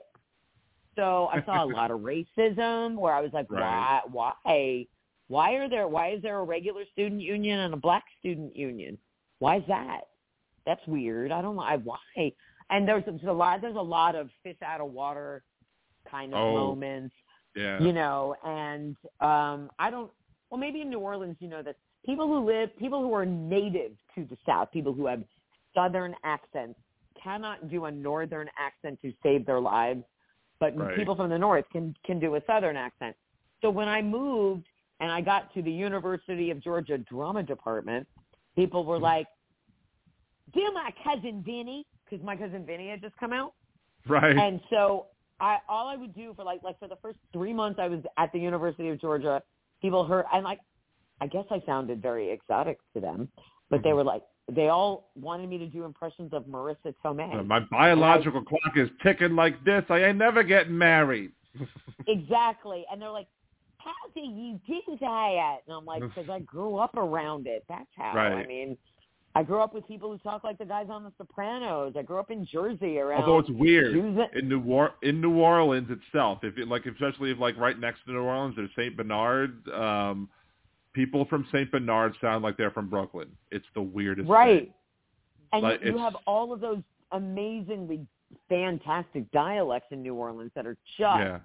I mean, because you have the Cajun and Creole, and you have Southern, and you have all of those other influences that create so many different accents within the same region. And I, I, I love, I love. I've never been to New Orleans. It's on the bucket list. But and somebody I went to college with was from New Orleans, and he would be a major character because he was a giant piece of shit. So it's fascinating, though. Those stories, like as you're living your life, I'm looking. I was at the University of Georgia. I'm like, I'm gonna write a book about this someday. This is insane. This is See, my- my long term plan though for for like the podcast is like includes like all right so first is if when I get to a thousand subscribers on YouTube I'm going to two days a week. Then when Uh-huh. I get to when I get to the monetization when I get enough hours to be monetized I then I then also dual stream to Twitch. But then at some point down the road afterwards I my the third project is I want to create a separate YouTube channel where I do it strictly like an adults type thing where I cover more adult type things where I can go a little more in depth and more and cover like more adult topics and I call it like Liberal Dan After Dark or call it like Uh-huh. Sex with Liberal Dan or something like that and uh-huh. so we can talk about like more adult type things. So that I was like, man, I would love to have you on the show to talk about the the Den of Sin and talk about all the all the Uh-huh. shenanigans that went on during the during Sure. at the drama department of University of Georgia with talking about that. But yeah, so that that's one, but that's like a day seven type thing. Yeah, and then conversely, we could talk about how I'm the most single woman alive now, and I will probably never date anybody ever again. So that's Well, like on Hal's said, you you were too much for the last guy or something. Oh just God! scared him off? Oh, that poor guy. Oh, well, first of all, I hadn't been on a date since the last date I was on before the date that I was on, and I, I dated a guy for like barely a month, for like from like the middle of June to like the middle of July. Like I can't even really count it as anything because it was just so not good. But before that, the last date I had been on was in 2020. So Mhm. I mean, and before that date, it had been a while. So Portland is the worst, and I have a whole dating questionnaire that I would I have written about and performed also as a storytelling thing because it's so insanely hilarious because it's true and there's a list of questions on this questionnaire just to use as a screening process should I ever try to date somebody based on people I had already dated. So like, you know, are you currently selling your plasma to pay your bills? That's a real person. And so like it's a method of screening. So I this person that I dated last last month barely I don't know why he put himself on the apps at all because he was in no place to be dating and he even admitted it. And then his therapist told him like, you're not supposed to be, you should not be dating. He had a medical thing back in March where he was in a coma for 10 days. That hmm. already would fuck anybody up. Coming out of a coma takes a lot of recovery, like a Right. lot of recovery, not just physically, but mentally. Like you were gone, but you were here, but you're not you. And it, he went through a lot, and uh, and one of the things that happened to him because he was intubated, his vocal cords got damaged, and his voice completely was changed. And he didn't sound like himself to him, and his friends would say, "Wow, your voice is so different. You don't even sound like you. That's so weird." And that fucked him up. So he's like, "I think I'll just start dating instead of handling things." And so, because I and on our first date, like, because we met, we matched on Hinge, and within like th- three hours, we were sitting across from each other at a table, which never happens in Portland, like ever. They usually drag it out for three months. But the only and the reason we met so quickly is because I got tickets to Samantha Bee that night. And so we met, and like within five minutes, he's like, "Yeah, so I was in a coma for ten days." I'm like, "Well, what? What? What?" Because he didn't mention that when we were chatting. You have a lot of people in chat saying, "I date you, I date you." and then and then and then on his profile it doesn't say I was recently in a coma. Well, I don't. I guess you don't really you don't want to lead with that, I guess. So I was like, "Tell me about that." And he was like, "Well, you know, my doctor says I'm totally fine, and that if and that if he didn't know that I was in a coma, I he wouldn't know because I really don't have any deficits." I'm like, "You really don't?" And he's like, "Well, I kind of." I, sometimes I forget things and I lose track of time and I forget, you know, I forget stuff, you know, like, you know, someone will text me and I'll forget to text them back. And I'm like, uh-huh. So that would make it difficult to date somebody because you kind of have to be in touch with somebody that you're dating. It's like, oh, no, no, no. If I was dating somebody, I would be able to stay in touch with them. Like, okay, well, that's good to know. And so he was not good at that at all. And he was, here's what I learned, though. I learned that I have an anxious attachment style and he had an avoidant attachment style, which is why after our third date, he disappeared. He just hmm. disappeared for like he was like I I'm gonna. It was right around July fourth. He was like I'm just. I mean I need to get away for a few days. I'm like get away from what? You live by yourself. Right. By yourself. You sold. You just sold off your business, and you told me you have plenty of money to live on until December. You have a, your own car. Like what? What do you have to get away from? Oh, me. You have to get away from me. Like no, no, no, no, no. I just have a lot of life things going on. I'm like, mm-hmm, okay, fine. I didn't hear from him for a week. So I text him like, if you're dead, if you're ghosting me, like just whatever. I need to know because this is ridiculous. And I don't know how to date. I do not know how to date. I don't know how to chill. I have no game. I nothing. And so, and this man is 45 years old. He should be able to communicate with me. I was like, I just need communication. He's like, I'll be a great communicator. And no, he wasn't. So he comes back hmm. from disappearing, and I thought I thought he went camping because he made it sound like he was going to go camping for a week. If you go camping, right. you're off the grid. You're not going to text me. I understand that. A closing and end date to that. I'm leaving. I'll be back Monday. Something like that would be nice. I didn't get that. I just got. I'm. I, I just got to get away. I assume he's in the woods. So after about a week and a half, I'm like, I just need to know if I'm being ghosted and whether or not I should re- download my Hinge because he told me after our on our second date, he told me our first date was the best first date he had ever had, and he immediately down um, deleted Hinge off of his phone as soon as he dropped me off after our first date. And I was like, wow, that's a lot.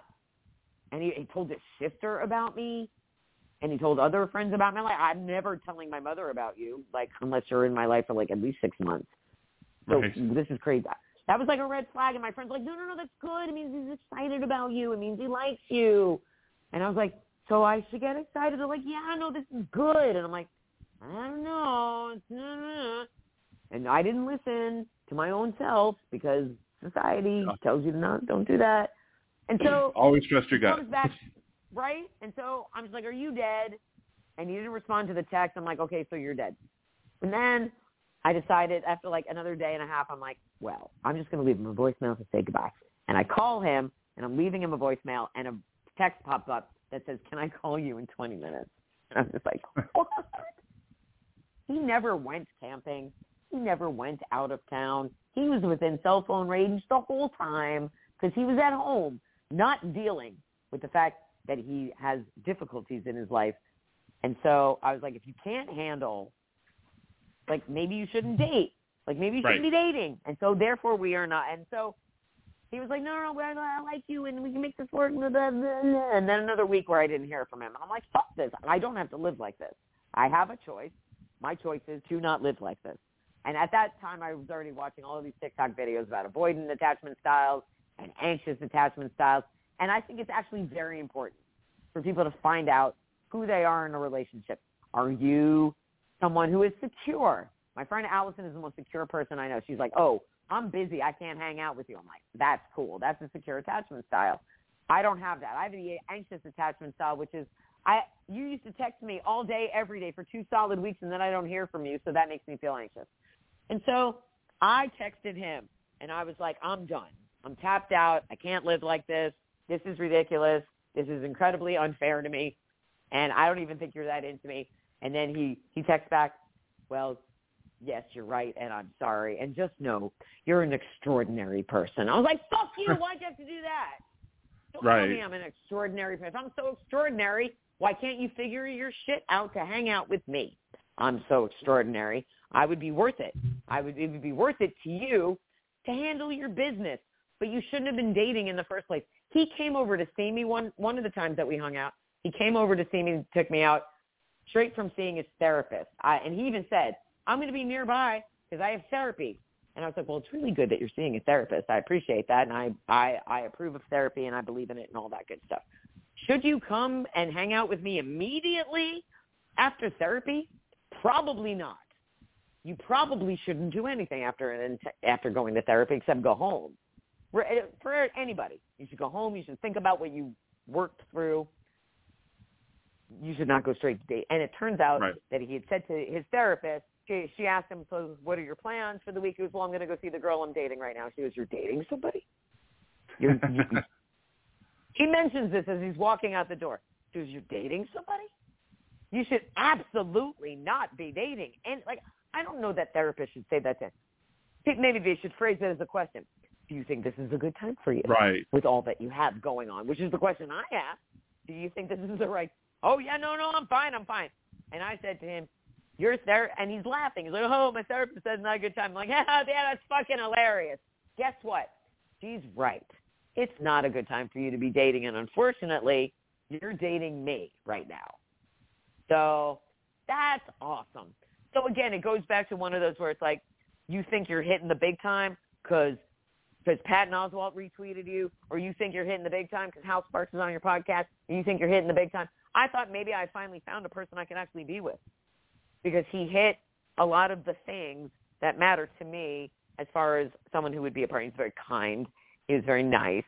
Um, he was phys- I was physically attracted to him, which is a rare occurrence in Portland or in my life at all. Not that I'm the not the not that I am the end all be all. I never I don't think that at all, and I do not have unrealistic uh, expectations. I don't expect to date somebody who would be rated quote unquote a ten if I don't see myself in that way. I don't I don't need you to be you know I'm not expecting to find a Dave Grohl or a Idris Elba in Portland. Uh-huh. I am not that. I am not that person. I expect to have somewhat have a life together. You know, you need to be over a certain age because I'm 54, so there's an age restriction. You need to be employed, live on your own, or at least live somewhere where you're not. Well, on my dating questionnaire, do you have roommates? Do you have roommates you're currently sleeping with? Do you have roommates you used to sleep with? These are all people I've encountered. So, you know, I don't I don't want that. And the other thing that happens in Portland is uh ethical non-monogamy is a big thing here. Which Right. Is disgusting. I I'm not going to do that. I can't find one person. You have seven on a rotation. Like how'd you do that? That's what I want to do. I just want, want to walk up to couples. I don't know if I said this on Hal's podcast, but I always want to walk up to couples. I don't care if they're happy. I'm not interested in that. I don't care what the status is, like if they had they like each other at the moment. But you see a couple. I passed a couple today on my way to the grocery store. They were an older couple. They had clearly been together forever, and I just wanted to walk up to them and go, "How'd you do this? How did you find each other? How did you how did you cut through all of the bullshit? Do you like me? Do you not like me? Are we a thing? Are we not a thing? Do you want to go for a minute? Are we doing it? How do you get there? How do you do that? How do you let another person into your life with all of their disgusting body stuff? How do you how do you let yourself be vulnerable with another person again with all your disgusting body stuff, with all your weird things? And I've been single for so long that I don't even know if I could do it. And then I met somebody where I was like, maybe I could do that with this guy. I think maybe, maybe I could do that. Maybe I could do that. And then, And then but no, I couldn't. revealed a whole bunch of other stuff that, you know, hey, maybe not. He couldn't handle his he couldn't handle his business, and that's unfortunate. I mean, I might have an anxious attachment style, and I might not have two nickels to rub together, but I also firmly know who I am. I heard that wrong for being. I, I I heard I, I heard that wrong for a quick second. And I'm like, What? oh, nickels, nickels. Okay, I heard something Nickels. else. what, did Nickels. you, what did you think? something else that sounds like nickels. Nope. I do have nipples, but there's nobody around to rub them. It's fine. Okay. Um, I don't even want to do it. like I'm a, I'm a menopausal woman. Like I don't even care. I see people making out on television. I'm like, oh, stop it, mouths, gross, stop it. Um, that's a thing that women don't get to talk about enough though, because men don't want to hear about icky body, women body stuff. They don't want to hear about our periods. They don't want to hear about our uteruses. They don't want to hear about fallopian tubes.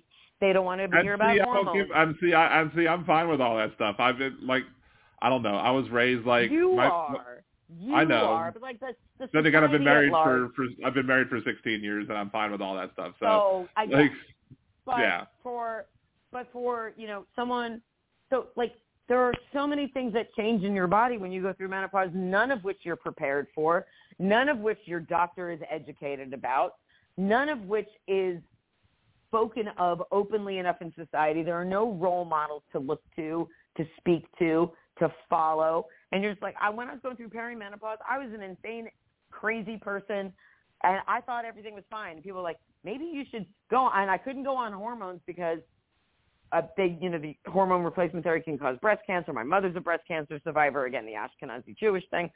right. So, and people were like, you seem a little up, you seem a little this. You, maybe you should consider this. I'm like, I'm fine. Really? No, I was not fine.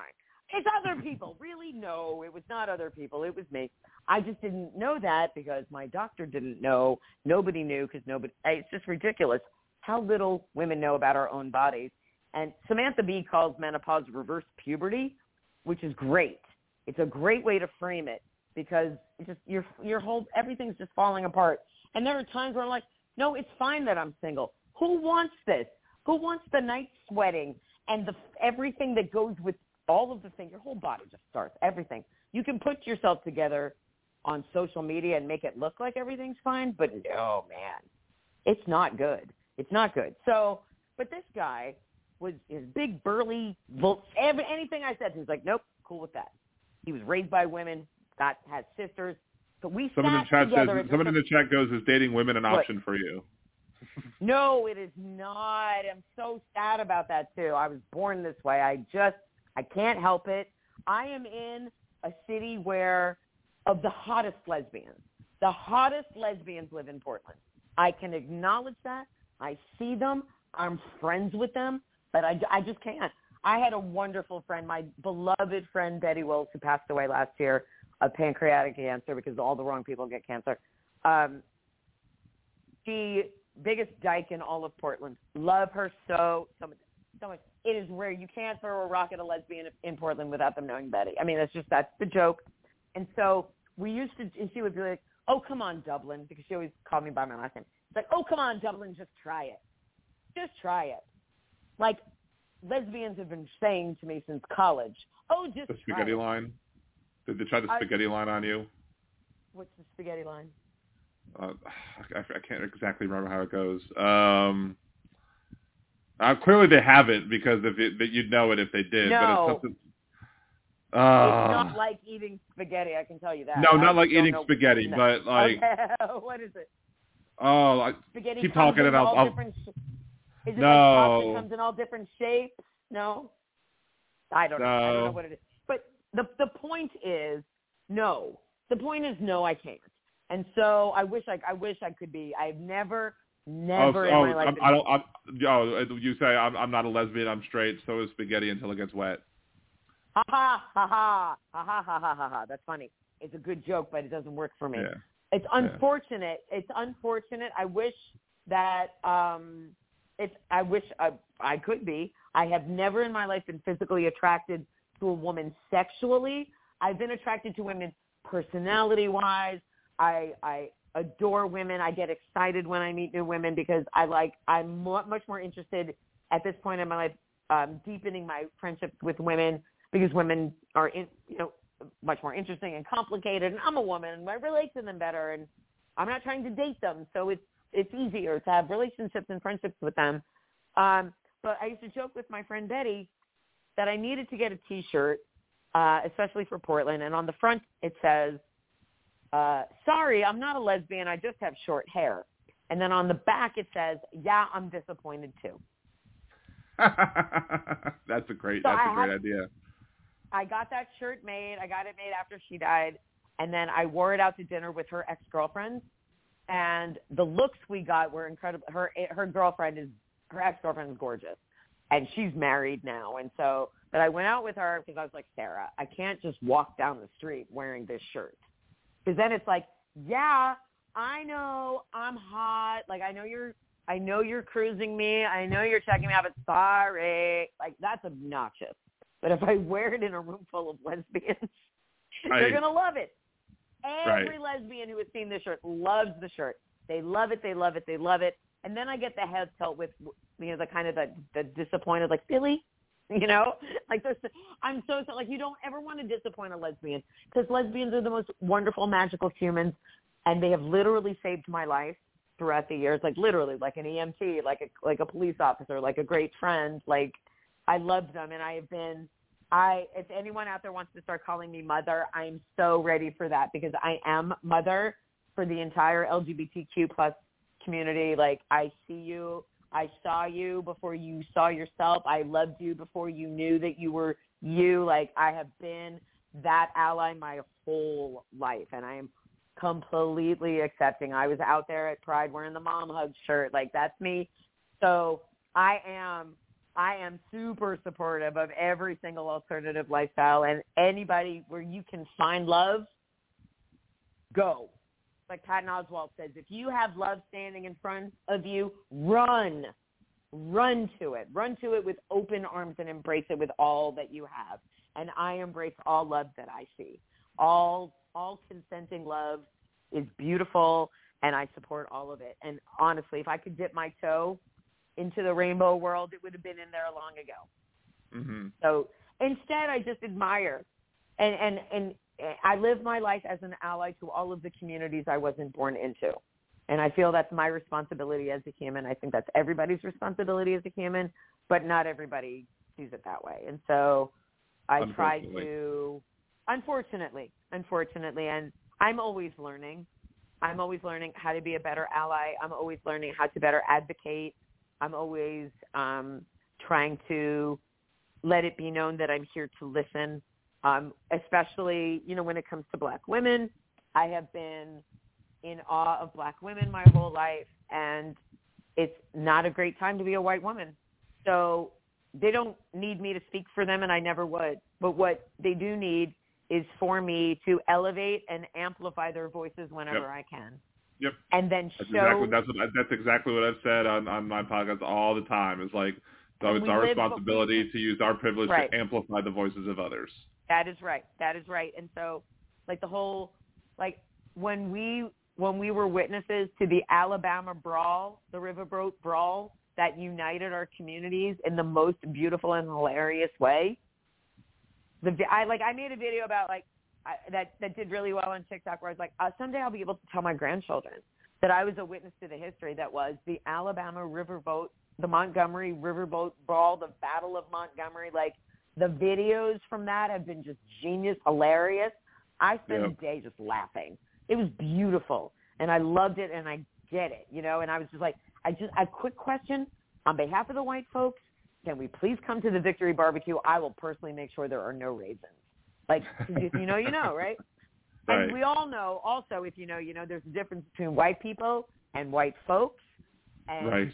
I'm honored to be considered white folks is very, very important to me because being an ally to the black community and to the LGBTQ community have been like lifelong, lifelong things that I've been very proud of. And there, you know, throughout history, it's not always been easy to be that ally. And right now, Mhm. it's not easy to be that ally only because other people are like, oh, you're being a white savior. Oh, you're a Karen. Oh, white. Oh, white, white, white, white, white. And it's like there's so many white women that I can't claim because they voted for Trump or they're transphobes or they think J.K. Rowling is great or they're the Moms for Liberty or, you know, whoever they are. So it's no, I don't support all women. I support women who are good human beings. You're, are you a good Right. human being? Do you sh- are are you? And that's true of all people. I don't care your background, your race, your religion, whatever. Like I think all religions are cults, but I mean if it if it brings joy to your life and you're not trying to shove it down my throat, great. Go live. Go and be. Right.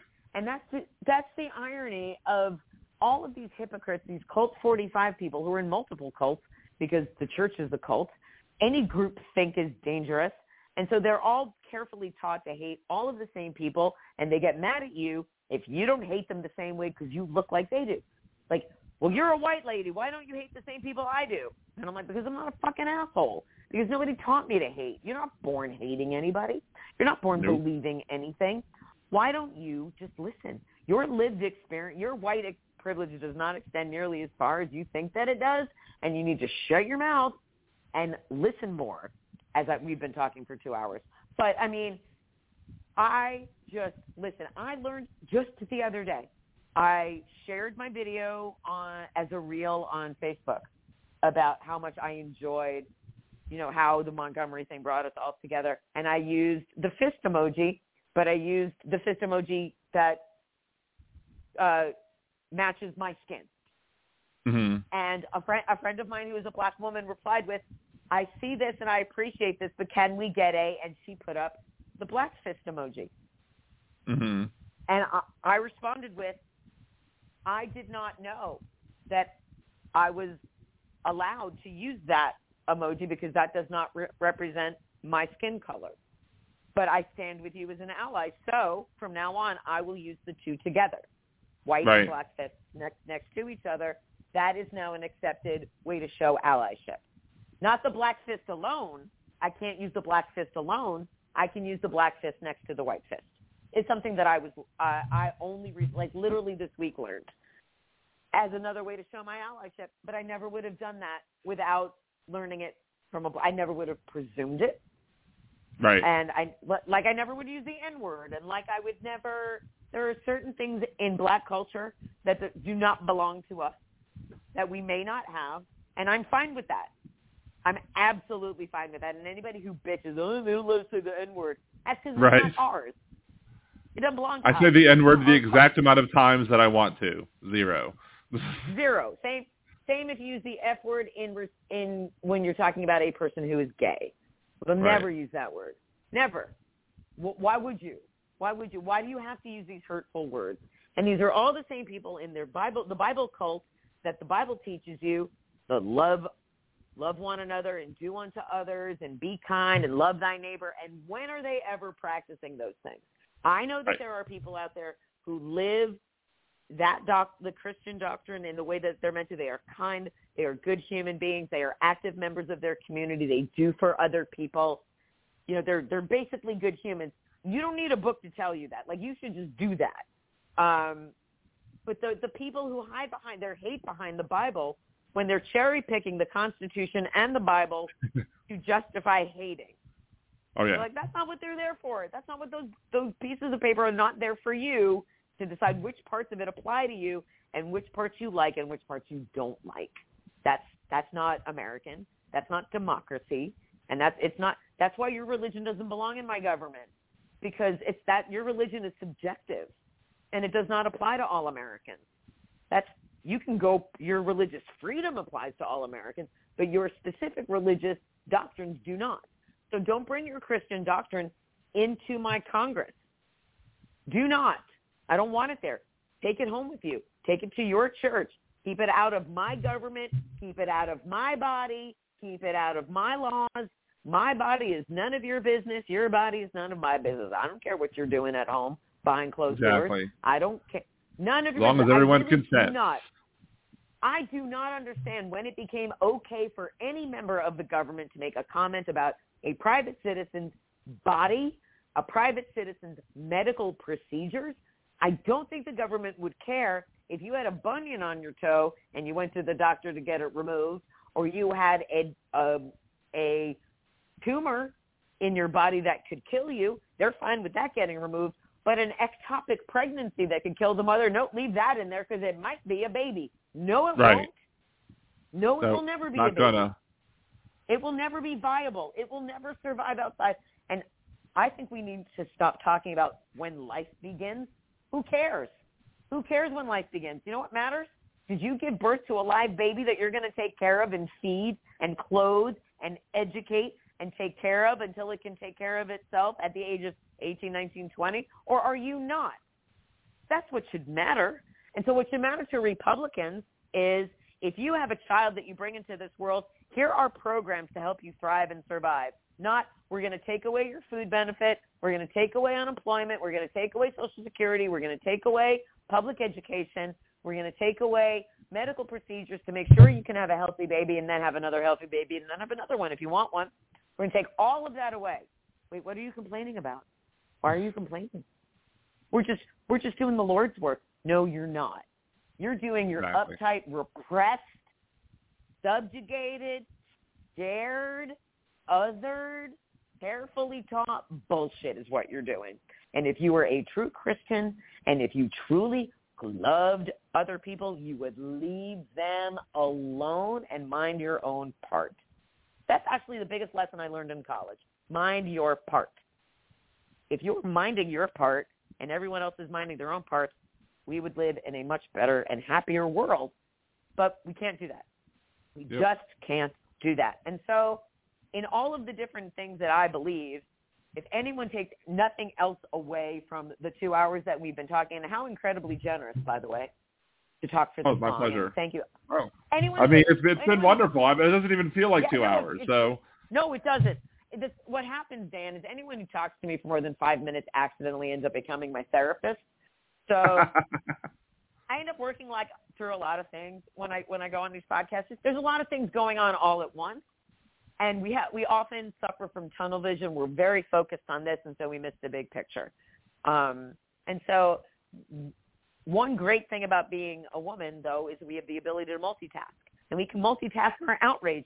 So I can be angry about the state of the Republican Party. I can be frustrated about my work situation. I can be frustrated that I can't find a partner in life.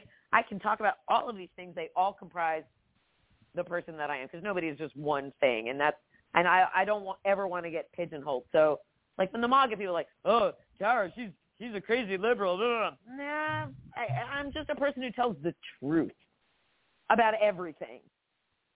And that's a problem for a lot of people because a lot of the truth that I tell is hard for them and it's scary, and that's why I have all those MAGA blocks. They can't Because handle I the don't- truth. They can't. But here's the other thing: I make Democrats tell the truth. Also, I expect That's good. Democrats to tell the truth. I expect them to tell the truth and then live up to their promises. That's why I vote, and that's why we should all Yep. vote. And if you don't vote, then you can't bitch. And I will hold Democrats accountable. And if people say we don't hold Democrats accountable, I always bring up John Edwards because he's a Yep. giant piece of shit, and Yep. we held him accountable. Michael Avenatti, another giant piece of shit. It turned out these are huge disappointments. Disappointments. Like I'm, I'm really- constantly, I will, I will constantly call out people on on the left, you know, be they Democrats or non or leftists or whatever, if if they are not If you're doing, bad, when I mean, when when the Young Turks started, start, when the Young Turks started pulling off some of their turfy anti-trans Uh, stuff, I I was just like, what are y'all doing? And then like the young, the, they also started coming out against and just they like, maybe it's a good idea that we got rid of affirmative action. What? Who are What? y'all? I, Yeah. exactly, and it's there's so much. They're they're chasing the clout of the lowest common denominator, which I don't understand. That either like when did the stupid people become the ones we pay attention to the most? What happened to paying attention to the smart people? And why aren't we making smart people cool? And why like the smart people were never the cool kids in high school, but you want the smart people to be running things, don't you? Right. And yet Congress is full of really fucking stupid people. And Yep. one of the things that I always, and maybe we can close on this. One of the things that I ask people to do, because we, because when you're when you're the frog in the boiling water and you don't realize you're being boiled, um, you forget what normalcy looks like, what our lives look like pre-Trump, what politics were like pre-Trump, even as recently as 2012. We had social media. I will tell you that not one Mitt Romney rose up from the depths of Twitter and called me a libturd kike.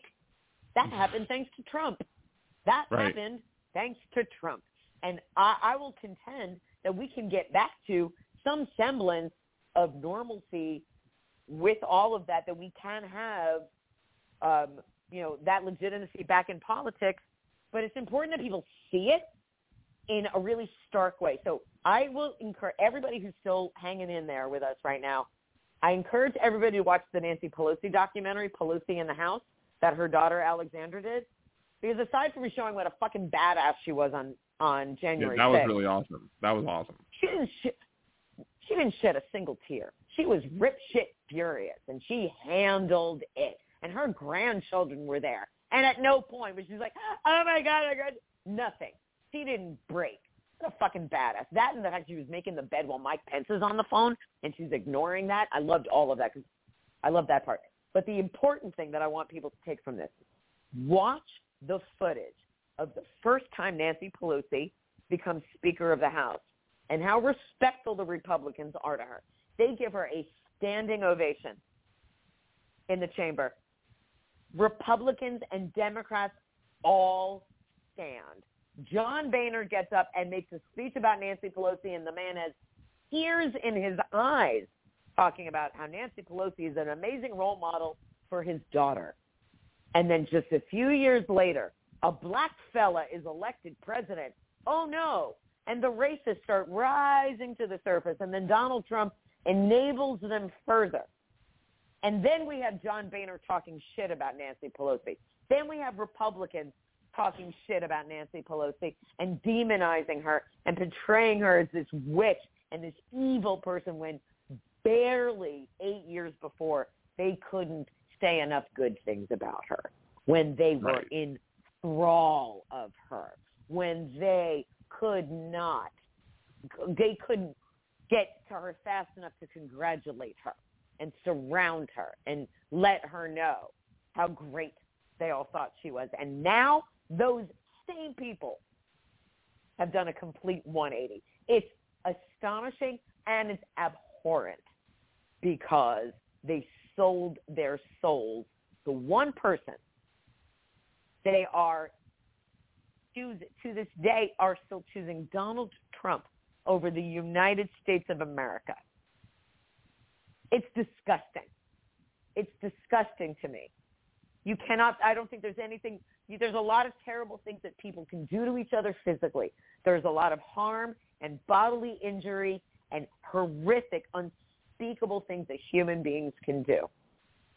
To be a traitor to your country and then try to get other people join you to Right. overthrow your govern your government. The United States of America was founded by people who were escaping oppression and religious oppression and looking for the freedom to live authentically as themselves, to worship whatever God they thought was right for them, to live any way they wanted. And we have gone all the way back to that where there are people who talk about the civil war and seceding from the United States because Donald Trump is a fucking criminal who somehow compromised the remainder of the Republican Party to this point where they will choose this one man over the United States of America? That's unspeakable to me. That's abhorrent to me. That's vulgar. It's it's vulgar, and I don't know what it takes to make any of the, the that if they're going to stay in the cult. That's one thing. There are people in our real, actual Congress, our real Congress who make our real laws, who decide what happens in our real lives, who have chosen him instead of the country, instead of loyalty to their own constituents. They have chosen loyalty to one man. And some of their constituents are okay with that. I'm not. I'm not okay with elected officials abusing their platforms and their privileges. What was Ted Cruz tweeting about today? He was tweeting that he demanded an investigation into the Bud Light Dylan Mulvaney controversy. An investigation into Bud Light. How much money did they lose over the Dylan Mulvaney thing? That's what. And last week he was crying about the Barbie movie or whatever, complaining that the Barbie movie is actually Chinese propaganda because they show a child-drawn map of the world in it that really means Barbie wants you to be a communist and and that China is a superpower that should rule the world. That's what Ted Cruz is doing. Ted Cruz is sending out fundraising. Meanwhile, Ted Cruz is a spineless a-hole who, I mean, yeah. you know, who couldn't stand up to Trump, who was who was just insulting him and his wife and his dad just right. in And 2016. came- Exactly. And now he is Donald Trump's permanent toilet and bidet. So, Yep. and Lindsey Graham, all of the people whose names weren't read by Fani Willis the other night, there are 30 more unnamed indicted, unindicted co-conspirators named in that indictment. There's 30 more co-conspirators or something. Who? Is it Ted Cruz? Is it Marjorie Taylor Greene? Is it Lauren Boebert? Is it Matt Gaetz? Is it Jim Jordan?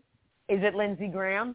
Who flipped? Did Lindsey did Lindsey Graham flip because he wasn't named by Fani Willis? I mean, eventually they're going to walk away. I happen to think this is what we should end on. You know what's what it's Mhm. going to take for a What? lot of people? A week. For, he has a deadline of a week from tomorrow to surrender to Right. They all do. All, all 19 of them in Georgia.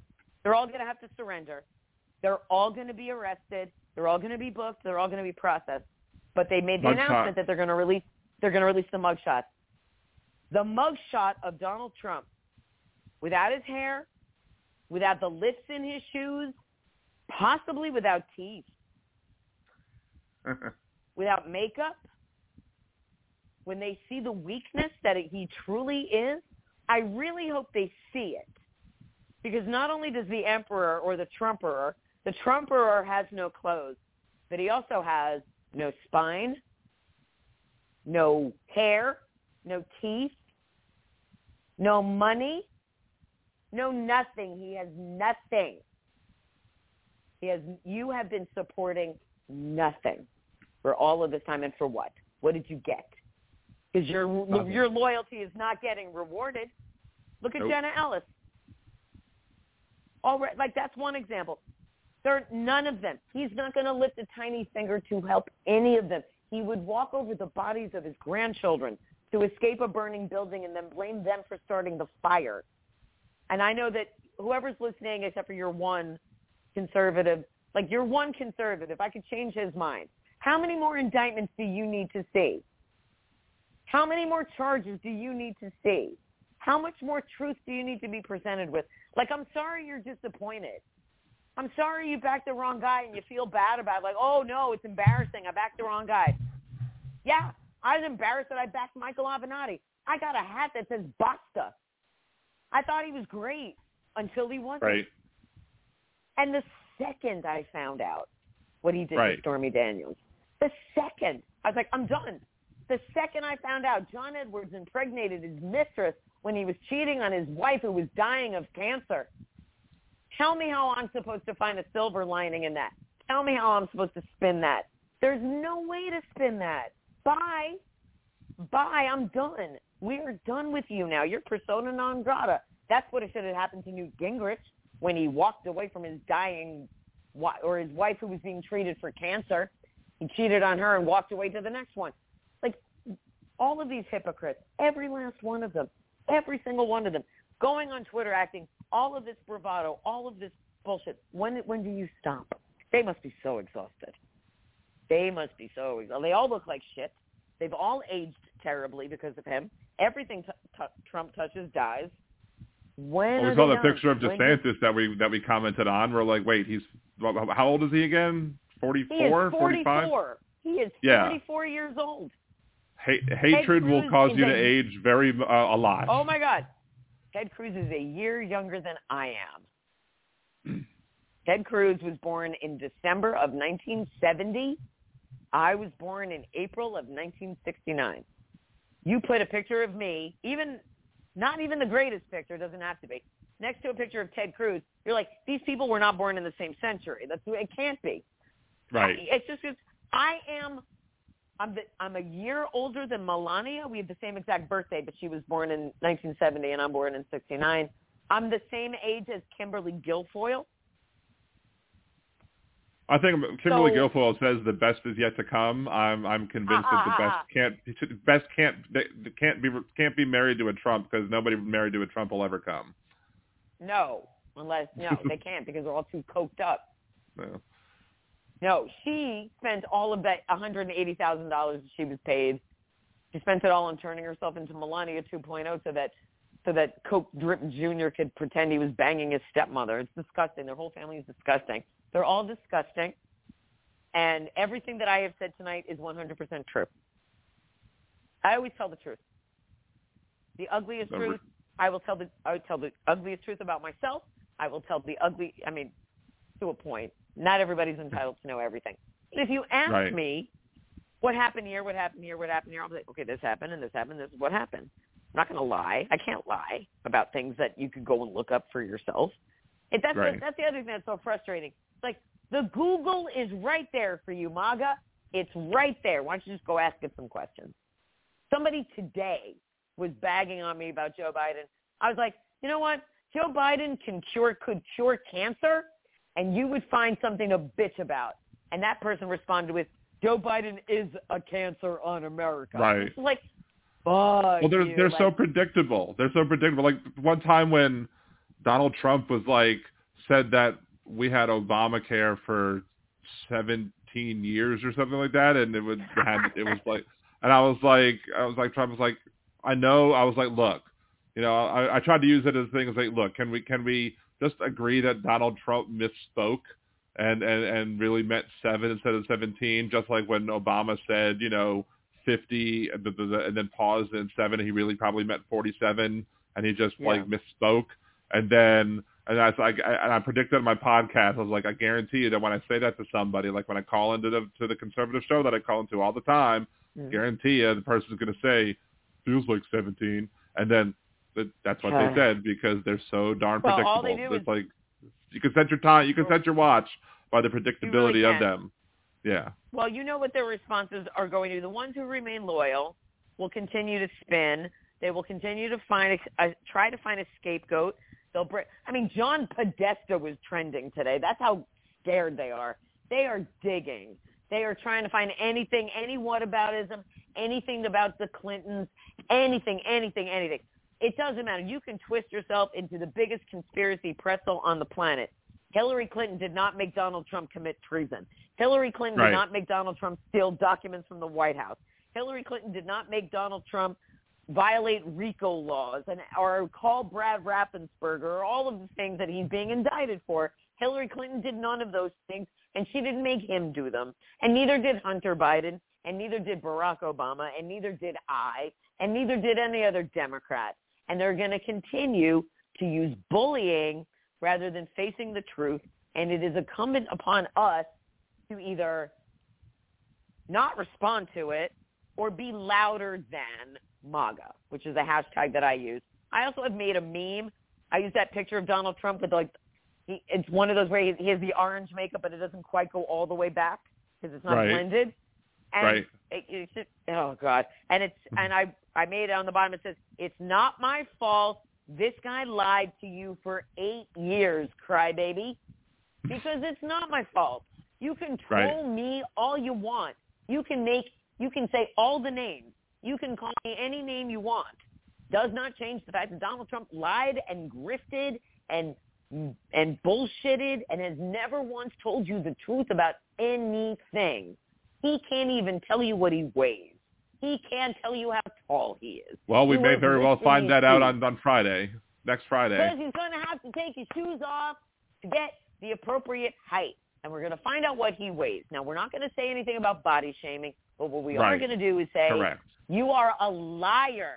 This is not drunk Ronny Jackson saying you are a svelte 255 or whatever. This is the Fulton County Sheriff's Department saying this fuck is actually a, a solid 310 or whatever he is. And I don't care. It doesn't matter what the number is. What matters is that he lied. What matters Right. is that he lies. And that is what matters. He committed crimes and lied about them. He committed treason and lied about it. He fomented insurrection and lied about it. He is a lying, lying liar. If he's still breathing, he's lying. He will spend the rest of his miserable life fighting off every single one of these indictments and the ones next to come. He will not have a day of rest. He will not have a moment of peace. He will not sleep through the night. He will break lots of ketchup bottles against walls. He will soil a lot of depends. He will make a lot of people mad. And eventually he will end up alone, like Frank Langella at the end of the movie Dave. Remember that movie?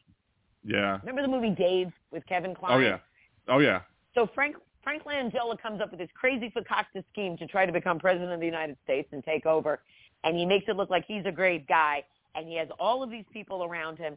And at the end of the movie, I hope I'm not spoiling this for anybody, but Kevin Kline faking as the president stands up and tells the truth about what happens, and then refakes the fake death again. And so, but he tells the truth about Frank Langella's character. So in one moment, he's sitting in this room and everyone's cheering and clapping and around him and yay. And then the next time they cut back to him, he is alone. He is sitting there alone because everybody just heard the truth about him. Also, like like Michael Corleone at the end of Godfather 2, you do enough terrible things to people. You treat enough people badly, even the people who remain loyal to you to the last. You push all of them away. You drive all of them away because you're only interested in saving yourself. That's who you're going to end up with. I mean, that's why he can't find a lawyer because he stiffed so many other of his past lawyers and other people. Nobody wants to work for him, so he has to like you I know, mean, scrape the bottom of the barrel. What does Alina Habba think is going to happen to her? Alina Habba, well, she's a spokesperson now, not a lawyer Right. anymore. But like, Right. what is she? She's not going to. Nothing. Nothing's going well for Alina Habba. Nothing's going well for John Lauro. I mean, Why doesn't John Lauro look at the the latest round of indictments and see how many lawyers' names are on that? If he doesn't pay Right. you, then you're going to end up in prison with him, or you're Yep. you're going to end up not paid and in prison. Those poor people that worked for him at Mar-a-Lago, the groundskeeper who's going to is facing a hundred years in prison for moving boxes for the boss because he didn't because he was too afraid to open up his mouth and say, "Should we be doing this?" So, all of these people whose lives he has destroyed, he has destroyed these lives, and he doesn't care. He has no, he doesn't feel badly about it because he can't possibly. He has no remorse. He has no basic human feelings. He is a narcissist with a full-on martyr complex. So the only thing that he can do now is say that he's doing this for them. He's being Right. arrested for them. They're taking me away for you. I'm doing this for you. No, he's not. No, he's not. The only thing that He's he's, doing this so is he doesn't go to prison. safe. Right. He's He doesn't want to go to prison. Look, the only place he may end up going to prison is in Georgia, and I will tell you something right now. You do not want to go to prison in Georgia. no. You do not. My father was in prison in Georgia. That's something not a lot of people know. That's a whole other long story that we can't get into right now, but it has nothing to do with politics. But anyway, you don't want to be in prison in Georgia because once you're in the prison system in Georgia, you're not getting out so easily. It doesn't really matter who your lawyer is, but considering that Donald Trump is basically at public defender level now, Right. I mean, really, really. So it'll be interesting. We it'll be interesting to see. I'll be I'm looking forward to like the sociological aspects of what happens between now and next Friday. Who turns themselves in? Like who turns themselves in first? Who's going to go right. Who, first? do, who flips? Who turns himself in? Who states evidence? Who who is you know who of all the unindicted are the ones that have flipped, and who of the ones plead guilty Right. for lesser sentences and and and cushy Right. deals to help to to help you know bring the better charge of the ladle. Anyway, so we're almost done. because we got that, and so like for the next week, I'm going to be interested in seeing what the what the spin is because they haven't been. And one of one of the things they that MAGA likes to say, well, he's been indicted, but he hasn't been convicted. Well, Right. E. Jean Carroll might disagree with you on a couple of those talking points, but you can't get a conviction if you haven't had a trial or you don't Right. plead. So he's not going to plead, so he has to have a trial. This is how law works in America. Right. Like, at least watch one episode of Law and Order if you're not going to Google how life works. Like, go watch one courtroom drama to understand how uh-huh. things go. Like, you don't you don't get charged and convicted on the same day. That's not how it works. So people are stupid, and it just it takes stupid people longer to learn things. I don't know that we'll ever get a full MAGA thing where they all turn they all turn on him. but some I will, think- and maybe enough will where I it's you know so. meaningful. I mean, it's Hey, and, I mean- and Chris Christie even passed up uh, DeSantis in New Hampshire. So that's interesting too, because he's floundering too, and that's a whole other. He's DeSantis floundering. done. He's Yeah. done. Nobody like literally nobody likes Ron DeSantis. Literally nobody. I mean, Chris he's a Christie he's a whole new turd. There should be a Disney song about him. a Uh, whole new turd. Oh my God! I mean, the thing, the nicknames we can make up for Jack Boots McFlorida, just for our Yeah. for Governor Gitmo. I like to call him Governor Gitmo because he loves to torture people. All of those things. We have what what we know as Democrats is that we are the good guys. We do good things for people. We del- Democrats deliver, Republicans remove. That's a really easy way to to, to talk to people about stuff. Democrats want to give you all the good things so that you survive. Democrats, Right. you know, when you send your kid to school in the morning, your kid, your the Democrats want your kid to come home alive instead of getting shot at school. You know, things like that. They want your kids to read books and learn things and, and be able to feed themselves and function as adults, human, humans in the world. No All right, Republicans ninety don't want second warning. So we've got to. Oh my God! Yes, Okay. we're almost done. Thank All right, so TaraDublin.substack.com. Thank you for indulging me all the time. Holy crap. No, TaraDublin.substack.com. Tara Dublin Rocks on Twitter. Anywhere else that people can support you at? Tara Dublin Rocks on TikTok and Twitter. TaraDublin.substack.com. Um, uh, PayPal.me slash Tara Dublin. I'm on Venmo. I, I have no job right now. So if anyone out there knows a literary agent, hashtag sign Tara on Twitter. And please follow me and retweet. And thank you so much. Thank you. You're thank very you, welcome. Thank, you. You so much. this, You are man. welcome to come on any other time that you want. Open Thank invitation. you. Be glad to have you again. You know, it's Thanks, awesome to have you on. Friend of the show. I'll link. I'll, I'll put links for that on my on my website as well, and retweet you as well. Have a great night. I'll talk to you more later. And this is the end of this week's episode. Goodbye. This is the end of this week's episode of Liberal Dan Radio Talk from Left. That's right. Remember tomorrow, nerdydan.com on Twitch and my full day on Tuesday for my one year Twitch anniversary. Next Tuesday from 9 a.m. Central on. Join me next week, and I'll be back next Wednesday, 8 p.m. Central again. Liberal Radio for more Talk to the Left. That's right. Thank you.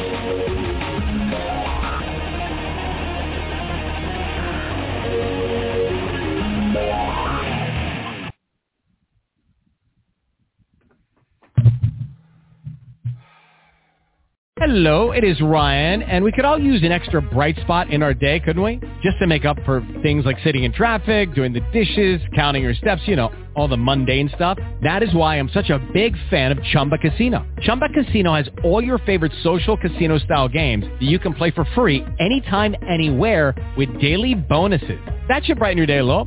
Actually, a lot. So sign up now at ChumbaCasino.com. That's ChumbaCasino.com. No purchase necessary. Group. Void were prohibited by law. See terms and conditions. 18 plus.